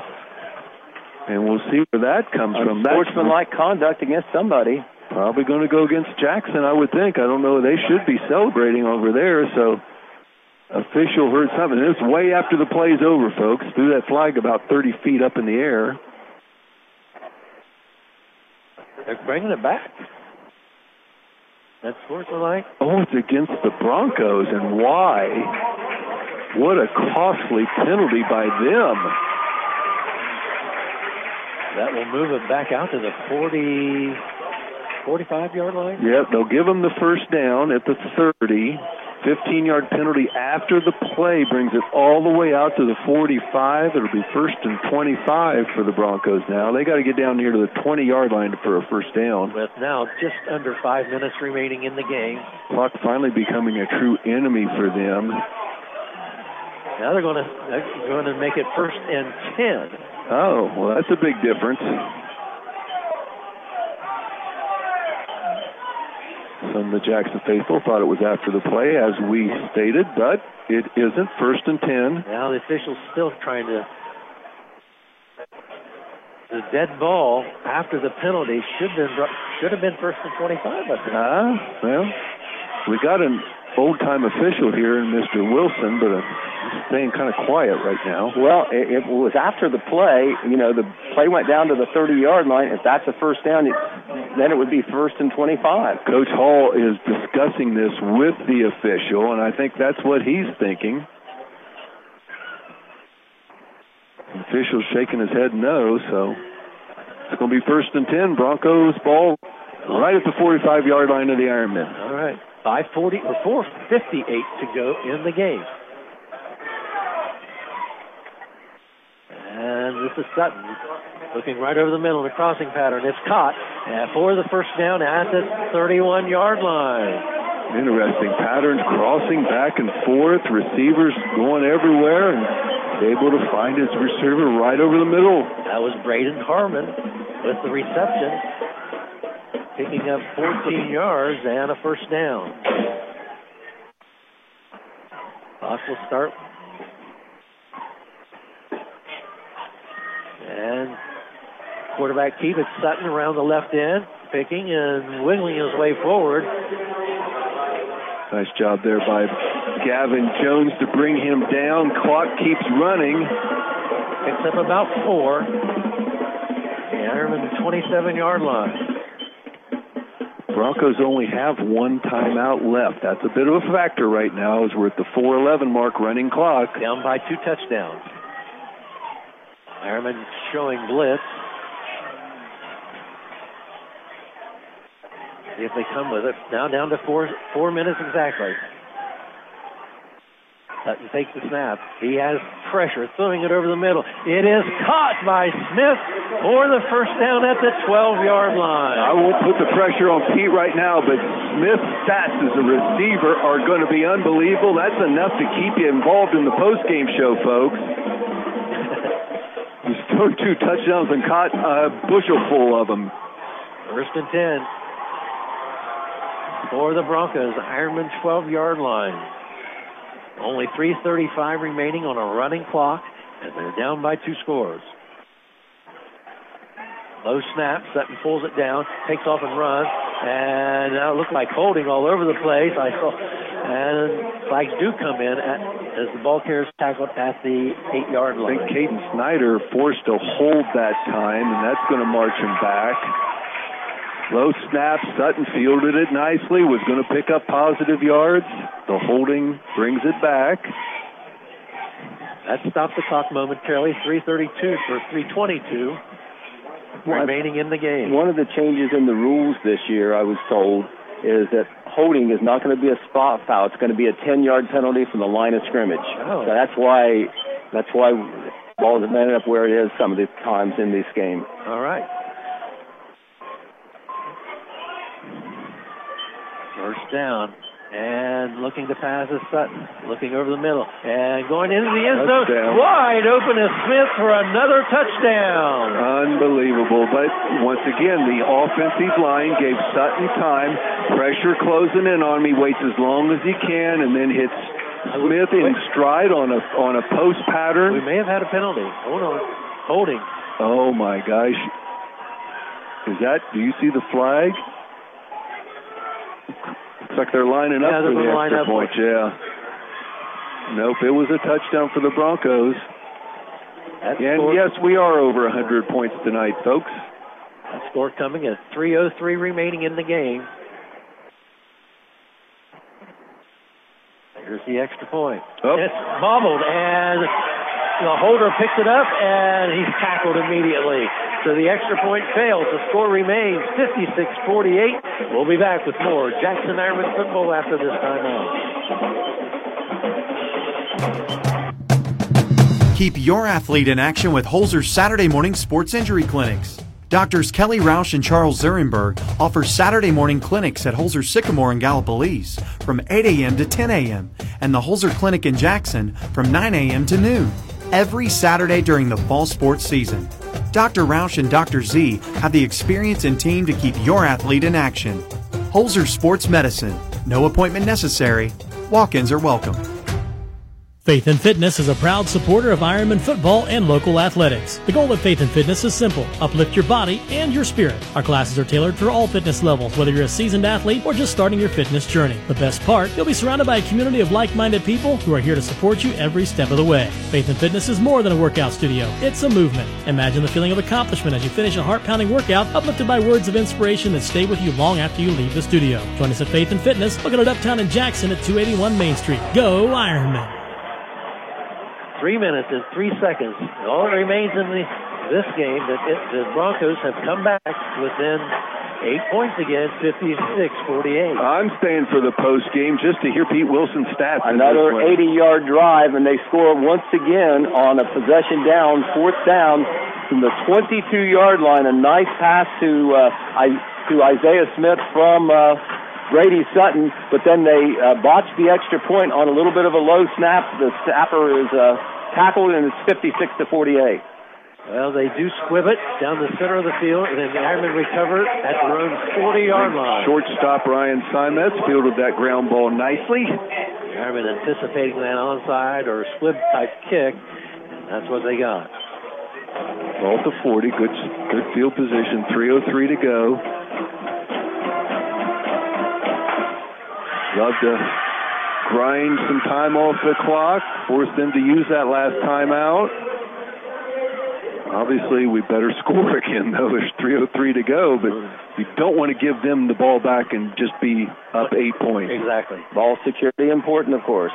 High formation, and a Ironman work out of the I. Cade Wolford, little to no gain on that play. Good tackle in there on Cade. Anytime they brought Cade down tonight, it's special because what a night that young man has had. Over 200 yards. A while ago, rushing. At that time, he picked up about a half a yard. It's second down and nine. Football resting between the 40 and 41 yard line. I think Coach Hall talking to a sophomore quarterback, Bodie, this is the time. Can uh, start letting the clock run as long as you want between plays. Now down to 220 and running. Yeah, And Coach Hall had to take a timeout. It went just a little bit long. And the Ironmen a little confused on what on their formation, so they do have to burn a timeout. Last thing the Ironman wanted to do was have to take stop the clock. Right, but they did run it down as far as they could have anyway, so it's 217 to go now. It'll be second down and a long nine. I think he called the timeout about one second left on the uh, clock, saving a five yard penalty.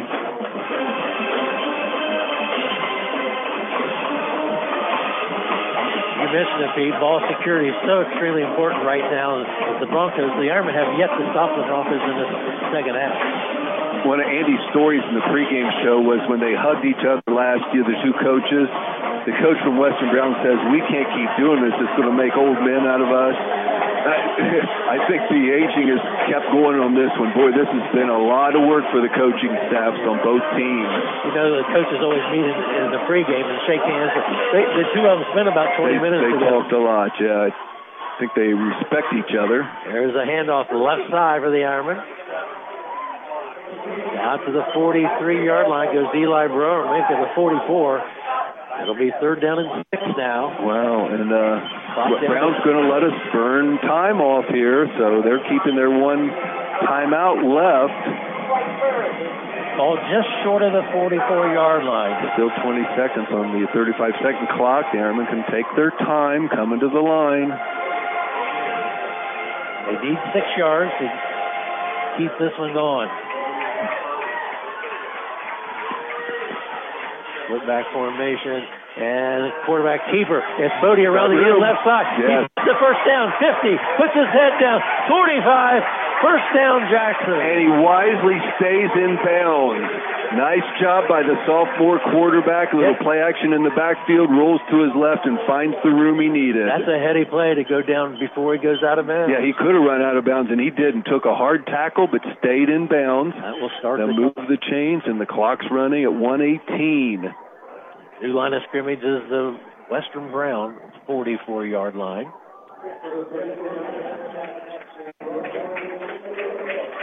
Sixty-five seconds to go. Jackson in the I formation. Cade Wolford, the ball carrier. He sees some daylight. He's still Oh, in my. God. Spins at the 35. Still in speed at the 25 and down at the 24 yard line. Running right behind, I think it was uh, Jacob Allen, Xander Irvin in there. Cade did a 360 breaking through a tackle and kept his feet driving. Clock is running. I think Western Brown's going to just about going to let this clock run out. They still have a timeout. But they haven't set the change yet. Typically, typically, it's uh, you stop the clock where you move the chain. Clock is running. 26 seconds, 25 seconds. And the Ironmen go into a protector. They can take a knee there now, make them take their timeout if they Ironmen want. do take a knee, and this one will be over. But wow, what a game we've had here in Mount Orab, Ohio tonight as the Western Brown Broncos will fall to the Jackson Ironmen by 8, 56-48. Excitement factor, a 10 plus. Wow. What a gutsy effort by the Broncos. The Ironmen, remember way back we held a 35 to 14 lead and we felt like we were controlling the game. and the Broncos would not quit. Now we kept scoring.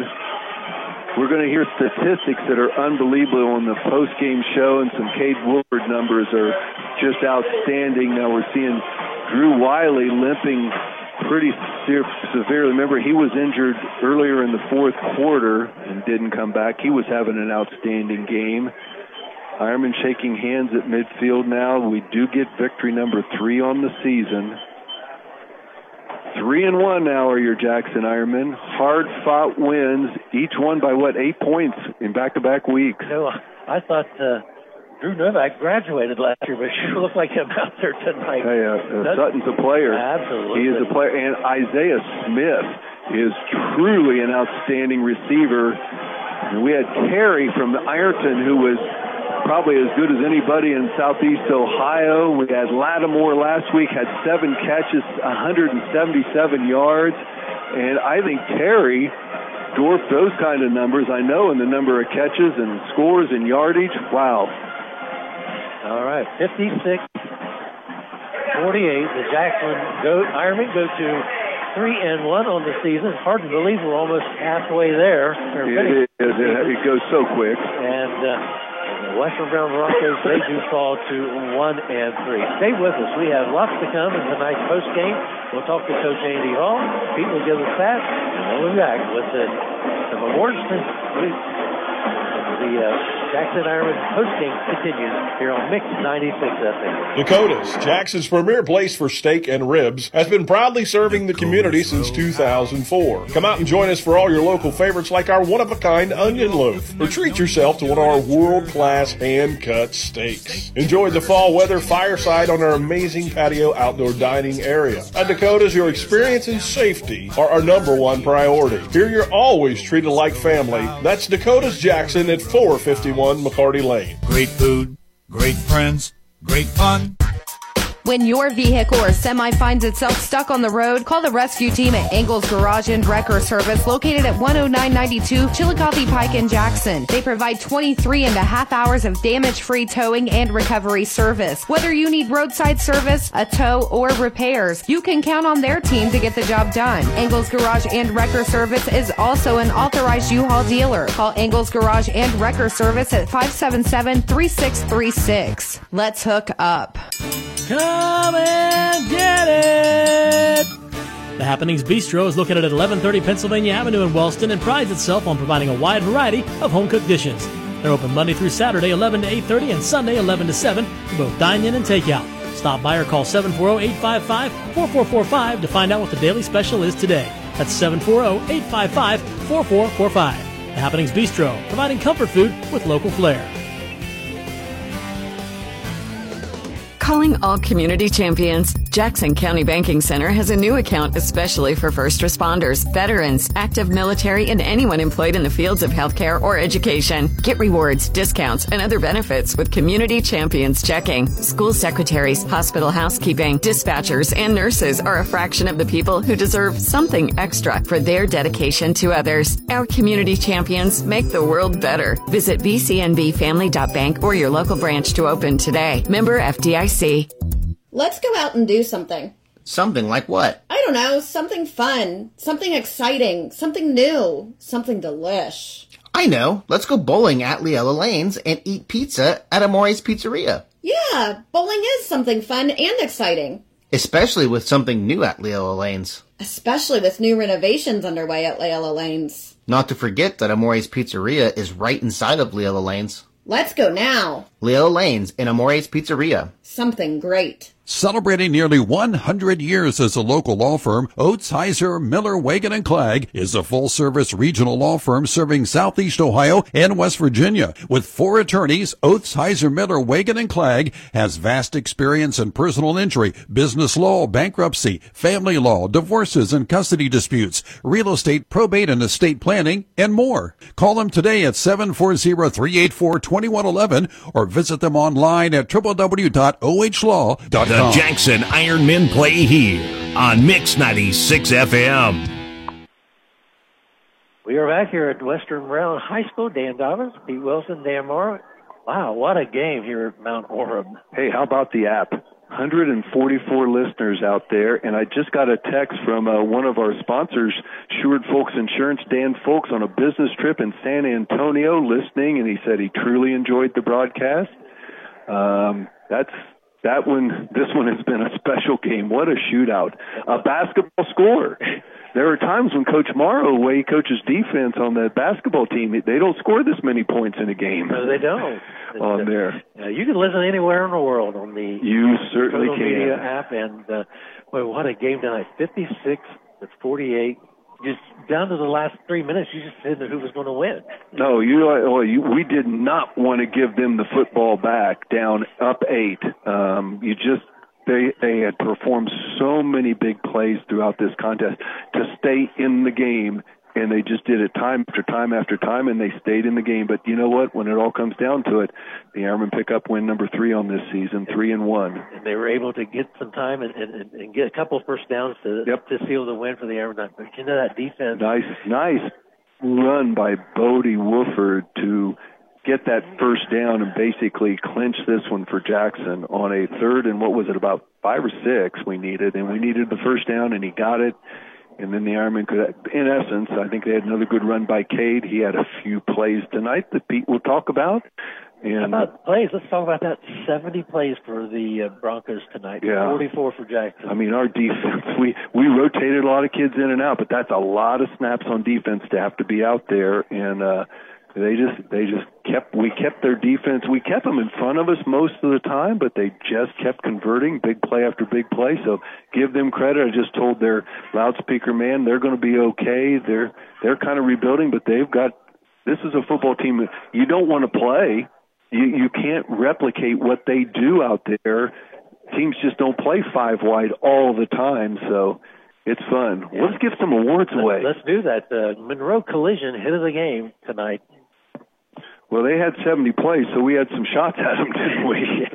I mean, some really players played hard. Uh, Hunter Seitz in there, Andy Graham, Drew Wiley, a lot of good hits in the game. Xander Irvin had some. He had a great block in there on a trap block. Um, just players working their tail off out there. Nolan Johnson was everywhere he on defense made a ton of plays, but the hit that I remember when finally sacked him, we didn't get many sacks and we pressured the quarterback Sutton, but we finally got a good hit in there and that was Ryan Taylor, junior defensive tackle, has a tremendous motor, plays hard all the time and uh, a lot on offense, a lot on defense, but he has our Monroe Collision Hit of the Week award winner tonight. Congratulations, Ryan. All right, congratulations. Ryan Taylor, Monroe Collision, hit of the uh, hit collision of the game for week number four, and now it's the Gillum Insurance Player of the Game. Well, thank you, Gillum Insurance. You've done it for over a decade, so we appreciate your backing and your support. And you know, Cade won it last week. You know, we have simple rules. You only win it once during the regular season. Cade has a game tonight that is for the ages, and Pete can talk about that here in a few minutes during the statistics. But how about some of the players? Uh, Caden Condit Sr. on that right tackle position. Any of the offensive linemen. Hunter Seitz in there. Jacob Allen. They all played great. Xander Irvin, we mentioned his trap block in there. Ryan Taylor in there also. Offensive line when we knew we ran for a lot of yards tonight, and that was a good thing to see. This is a line getting better each week, but our player of the game is going to be for a young man that not only blocked for the Ironman, he tackled for the Ironman, and he caught a touchdown for the Ironman. And the sad thing is, he was carted off late in the game with an injury, and we certainly hope it's not serious. But uh, our Gillum Insurance Player of the Game goes to Drew Wiley, captain, leader, played so hard tonight. Boy, he lines up in those double tight formations, or you put him kind of in a, a wing and he leads block through. Does a great job, kind of unsung kind of stuff. But it sure was neat to see him catch that touchdown tonight, also. Yeah, he got one of those. And we really hope there's no serious injury for Drew. Uh, he's just a special senior, and we want to see him keep playing. But Gillum Insurance Player of the Game tonight, Drew Wiley. Congratulations as the Ironmen go to three and one. All right, we're going to take another timeout. We'll be back with more post-game activities right after this timeout. At Bellisio Foods, commitment to the community is at the core of our company. We've been feeding people for over 25 years, and that means we've also employed folks from right here within the community. So we're proud to give a little something back. Donating to local charities and helping local organizations, we are helping to make the community closer and stronger. Bellisio Foods, we're your neighbors, we're your friends, we are part of the community, and always will be. The same people with the same top quality service. That's Auto and Truck Tire Center Incorporated, formerly Best One Tire, located at the same location, State Route 93 south of Jackson. Auto and Truck Tire Center Incorporated carries top quality tires such as Hercules. Also, they have several new programs to satisfy customers. It will be a huge mistake not to call Auto and Truck Tire Center Incorporated. Call 740-286-2290. That's Auto and Truck Tire Center Incorporated, formerly Best One Tire, State Route 93 south, Jackson. Fire up some freshness with new authentic chorizo and hothead burritos. Elevate the flavor with the bold taste of chorizo bowls, burritos, tacos, and more. It's chorizo customized your way with countless combinations. Go mild with just a bit of heat, or go wild and give it all you got with jalapenos, banana peppers, and your choice of 12 different signature sauces. Hothead Burritos has more choices than the other guys, and now you have real authentic chorizo to spice it up even more. Hothead Burritos. How do you hothead? An alarming number of preteens are already drinking alcohol, which makes it urgent to find every opportunity to talk to your kids about the dangers of underage drinking. They really do hear you. For tips on what to say, visit talktheyhearyou.samhsa.gov. That's talktheyhearyou.samhsa.gov. This has been a public service message from the Substance Abuse and Mental Health Services Administration, Gallia Jackson Meigs ADAMH Board, and Jackson County Spark. Rent to own is the way to do it. Come on in, there's nothing to it. Brand new look, the easy way. Rent to own can do it today. Your family's gonna love you for it. It's time to rent to own.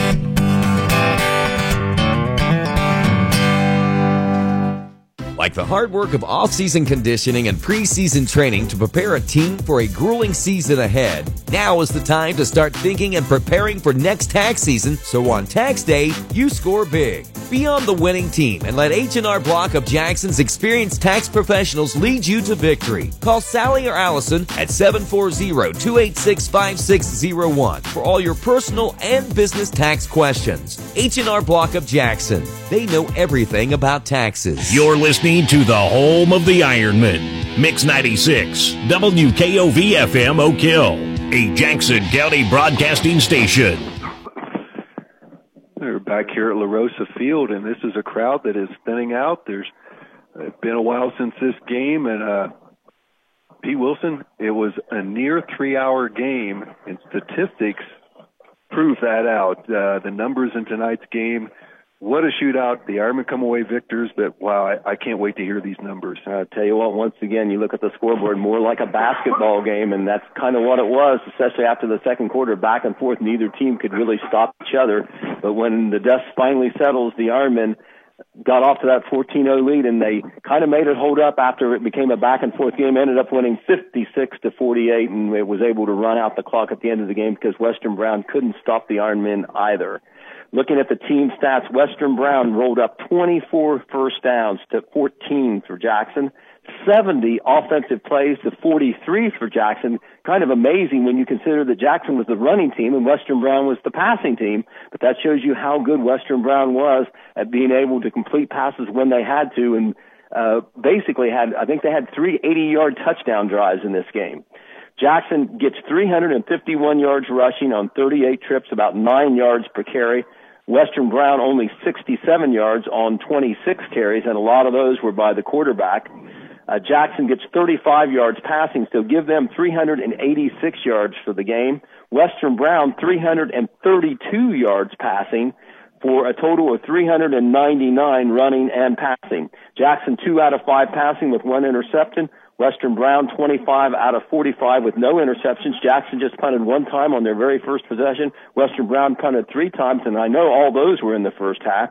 Neither team uh, had any fumbles lost. Jackson had the one interception returned by Ty Spalding for a touchdown, kind of got Western Brown going. Both teams had some penalties. Jackson nine penalties, 79 yards. Western Brown nine for 75. Uh, individually, Cade Wolford 20 carries, 252 yards, four touchdowns, and of course a kickoff return for a touchdown and two punt returns that set up touchdowns and one of his own. Eli Browerman, 14 carries, 77 yards and a touchdown. Uh, Bodie Wolford was two out of five, one touchdown, one interception for 35 yards. Drew Wiley, our player of the game, had a touchdown reception for 23. Okay, Brady Sutton, I tell you what, did his greatest impersonation of Drew Novak. Uh, 24 out of 44 passing, 326 yards, four touchdowns, no intercepts. Uh, and Isaiah Smith, a lot of guys got into the uh, receiving game for Western Brown, but Isaiah Smith obviously stood out. 10 receptions, 207 yards, two touchdowns. He also threw for a touchdown, ran for a touchdown, and uh, also uh, ran for, uh, also threw for an extra point conversion. Well, Coach Hall has made it up here and we're not giving him much chance to catch his breath because that was workout tonight, Coach. Yeah. Okay, we are joined with Jackson Ironman head football coach Andy Hall, and the Ironman advanced to three and one on the season. It's never easy, is it? No, it's not. And in this rivalry, it's never easy at all. I mean, this is kind of the way it's been. In the eight games we've played them, it's been back and forth. I mean, I know in the pregame show we talked about the average scoring we teams, blew that away with yeah. 44 to 29 coming in after average score tonight. Yeah, I mean, so record. you know, average every both teams, you know, score at least four touchdowns, five touchdowns every game, and you know, tonight it's just a it's a tale of two teams. You know, they couldn't stop us running, we couldn't stop them throwing, and they would run just enough. excuse me, um, just enough to keep us off balance, but you know, I know that, you know, it's not Drew Novak, but like I told our kids, it doesn't matter because the system allows for things like that to happen. If you're a pretty good athlete and, and, you know, they do a great job of knowing where to throw the ball and all this stuff, you know, that kid was their second best receiver last year, and so moving the quarterback, so he knows the offense. I thought he was special. Yeah, he was, and you know, now he's not going to lead the state of Ohio in passing, but we made him look good tonight doing it. Oh, wow. um, you know, I mean, he set some records tonight, but you know, it's just frustrating because again, you know, we got a 14-0 lead. You know, we're looking good. You know, defense playing solid, get a couple stops, and we score quick, and then you know we throw the pick six. The guy got him going a little bit, and then you know, then all of a sudden it's just back and forth. You know, no team. You know, we didn't punt all night. I don't think they punted tonight either. No, they didn't punt. They don't hardly punt. No, anyway, so um, you know, it just it was frustrating because we couldn't get off the field on defense, but then on offense, you know, we score quick, which is great. I mean, I thought our offensive line played well. You know, I thought our running backs, you know, hit the holes and, and was very aggressive tonight. Our receivers did well blocking in the perimeter. Because anytime you break long runs like we did, it's not just the front five. You know, guys in the perimeter have to do their jobs downfield. So, you know, they did that. Um, you know, I like to throw the ball more than we did, but you know, we had to try to keep the ball. And you know, that whole that third quarter, I, I don't know if we even ran a snap on the third quarter. It seemed like, I mean, you know, it, they had pretty much controlled the ball game at that point. But you know, I told them in pregame, I said, guys, I said, you know, key to these guys, you always got to be one ahead. You know, you got to get ahead because I've been in this game too many times knowing that it's a shootout. It seems like every stinking time, and you know, tonight was no different. Are we going to face a receiver any better than the last three weeks when we faced Terry from Ironton, Lattimore from Wheelersburg, and tonight Isaiah Smith was special also. Right, and he's their top guy coming back. You know, he's been a three-year starter for them. He's been their best kid. You know, you know, for a long time, and we knew that, and we played some different guys on him, and, and it didn't matter. I mean, he you know he got what he wanted and made some great plays but again that's what they do. You know they this is you know backyard they they throw the ball around all the time and you know again they don't get real nervous by giving up points because they're going to score a bunch of points. We're not used to that. I mean i don't get me wrong i like to score 50 points in a game but we don't give up 40 you know? So it's, it's a different mindset for us that in a shootout like that that's not our mentality for them, it's no big deal. I mean, I, you know, coach gave me a hug after the game. He's like, man, it seems like we do this every year. He, I mean, he was fine. I mean, because that's the way. Pregame yeah. statement of saying when he hugged you last year, he said, "We're going to grow old on these kind of games." Yeah. You guys both aged a little bit. Yeah, tonight. I mean, and and so, you know, but that they're, they're used to that type of game, and and we're not. But um, you know, again, I was real happy with our offense. You know, being able to you know sustain drives and, and move the ball game. We didn't punt tonight. Um, you know, defensively, we just we didn't make plays in space. You know, um, too many times, just kind of guessing, and you know, then frustration sets in because you know we miss a, a sack or you know we just miss a guy, you know, a tip ball or something like that, and then all of a sudden you're pressing and you're trying to really make a play, and then you don't, and you fall. I mean, it just it just wasn't great. That's for sure. You touched on offensive line from week one in the Logan game to right now, much improved. And it's not just tackle to tackle. Your offensive line includes Gavin Jones, Drew Wiley, AJ Graham. Those guys, they, they were the tight ends. You went double tight an awful lot tonight just to kind of try to control that line of scrimmage. Right. You know, those guys again, like I said, it's not just the front five, but you know, I thought those guys did a real good job. I mean, we had uh, Dylan long banged his shoulder a little bit. And, oh, okay, I didn't know if it was yeah, that. Um, I saw him; he didn't dress second he could have he could have came back out, but I told him I said, hey, listen, we you know let's just get you. He, he was okay after he'd ice and so forth. So let's not you know take a chance. We got some other guys in there. We didn't you know you know Xander Irvin came in did a great job. Jeb you know Thompson came in and did a great job. So we were okay. But the thing with him is he's such a he's just a fighter in there. He's such a tough kid, and that he brings that toughness. But you know, again, we were we were good with him tonight. You know, he'd be good to go next week. But uh, it just I'm exhausted. I mean, it just you know. It just you never felt like you had things under control, and that's the thing in this game, this rivalry. It never is that way. You never, neither team is ever comfortable with any lead. You're tired. Number eight for the Ironman should be tired. A five touchdown performance, 200 and how many yards rushing, Pete? 252 yards rushing and special team plays, a kickoff return, two great punts that set up touchdown, punt returns. What a game by Cade Wolford. Yeah, I mean, you know, on that last on the kickoff, return, you know, he took it to the house. He come over and said, I'm exhausted. I said, well, you didn't have to score if you didn't want to. I mean, you know, I to tell you, but, um, yeah, he, he was big time tonight. Um, you know, Eli Browerman, I thought did a great job Eli blocking for him, and he ran hard as well. You know, Nolan Johnson come in, and, and you know, he's our bigger back, so we put him in the, at the fullback position. He had some really nice ISO and kick out blocks tonight too. So, you know, it, it is a three-headed monster. You know, Cade had was going, you know, going well tonight, but again, those other two do their jobs, and it, it helps. It helps the other ones out. We didn't throw much, but what a play by Bodie Wolford to keep that first down when we were third and six, and we wanted to run the clock out. And he, Yeah. that little keeper he kept, he ran hard and stayed in bounds. Yeah, hit. And he actually called that. He come over. He says, "Coach, because you know we really were carrying our fakes." He said, "They're not looking at me."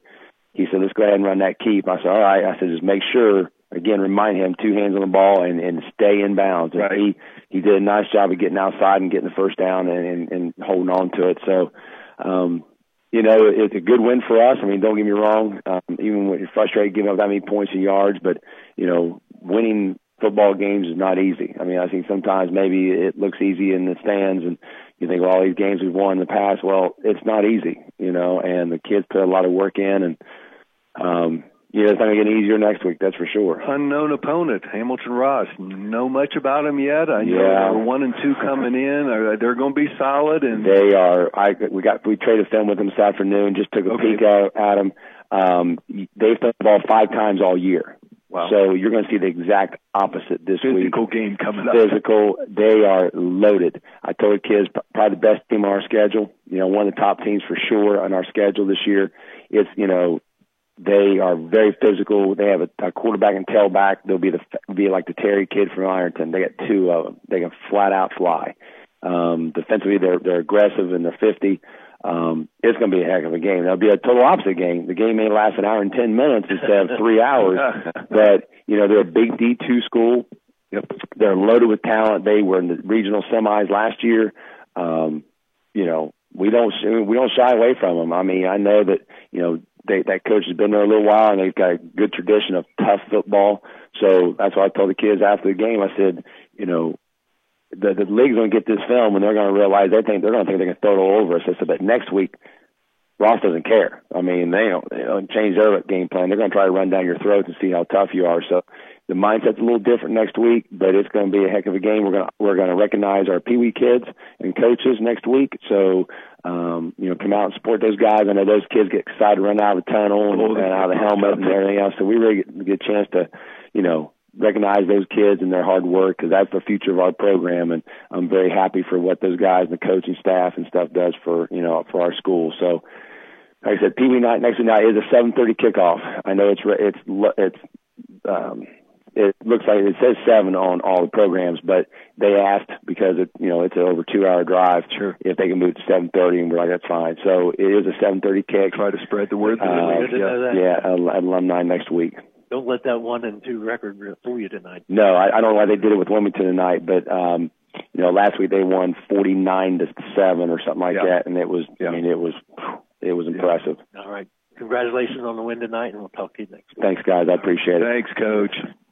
Right, Coach Andy Hall, and some comments after tonight's uh, basketball game here in Mount Orab. Well, felt like a basketball, Basketball game on turf. Yes. On there, and it was fun. The Ironmen win it. They go to three and one on the season, and uh, we'll come home next Friday night to take on first-time opponent Hamilton Rock. What a night it'll be in Alumni Stadium, and as we said, when we honor those lower kids, the the lower level bat football players, their opening game is tomorrow. So they have been chomping at the bit to get playing, and then they're going to get a run through that helmet next week. Big week for uh, Pee Wee football players. All right, that'll do it for us here from Mount Orab, Western Brown High School. For uh, Pete Wilson and Dan Marr, this is Dan Dobbins saying so long, everyone.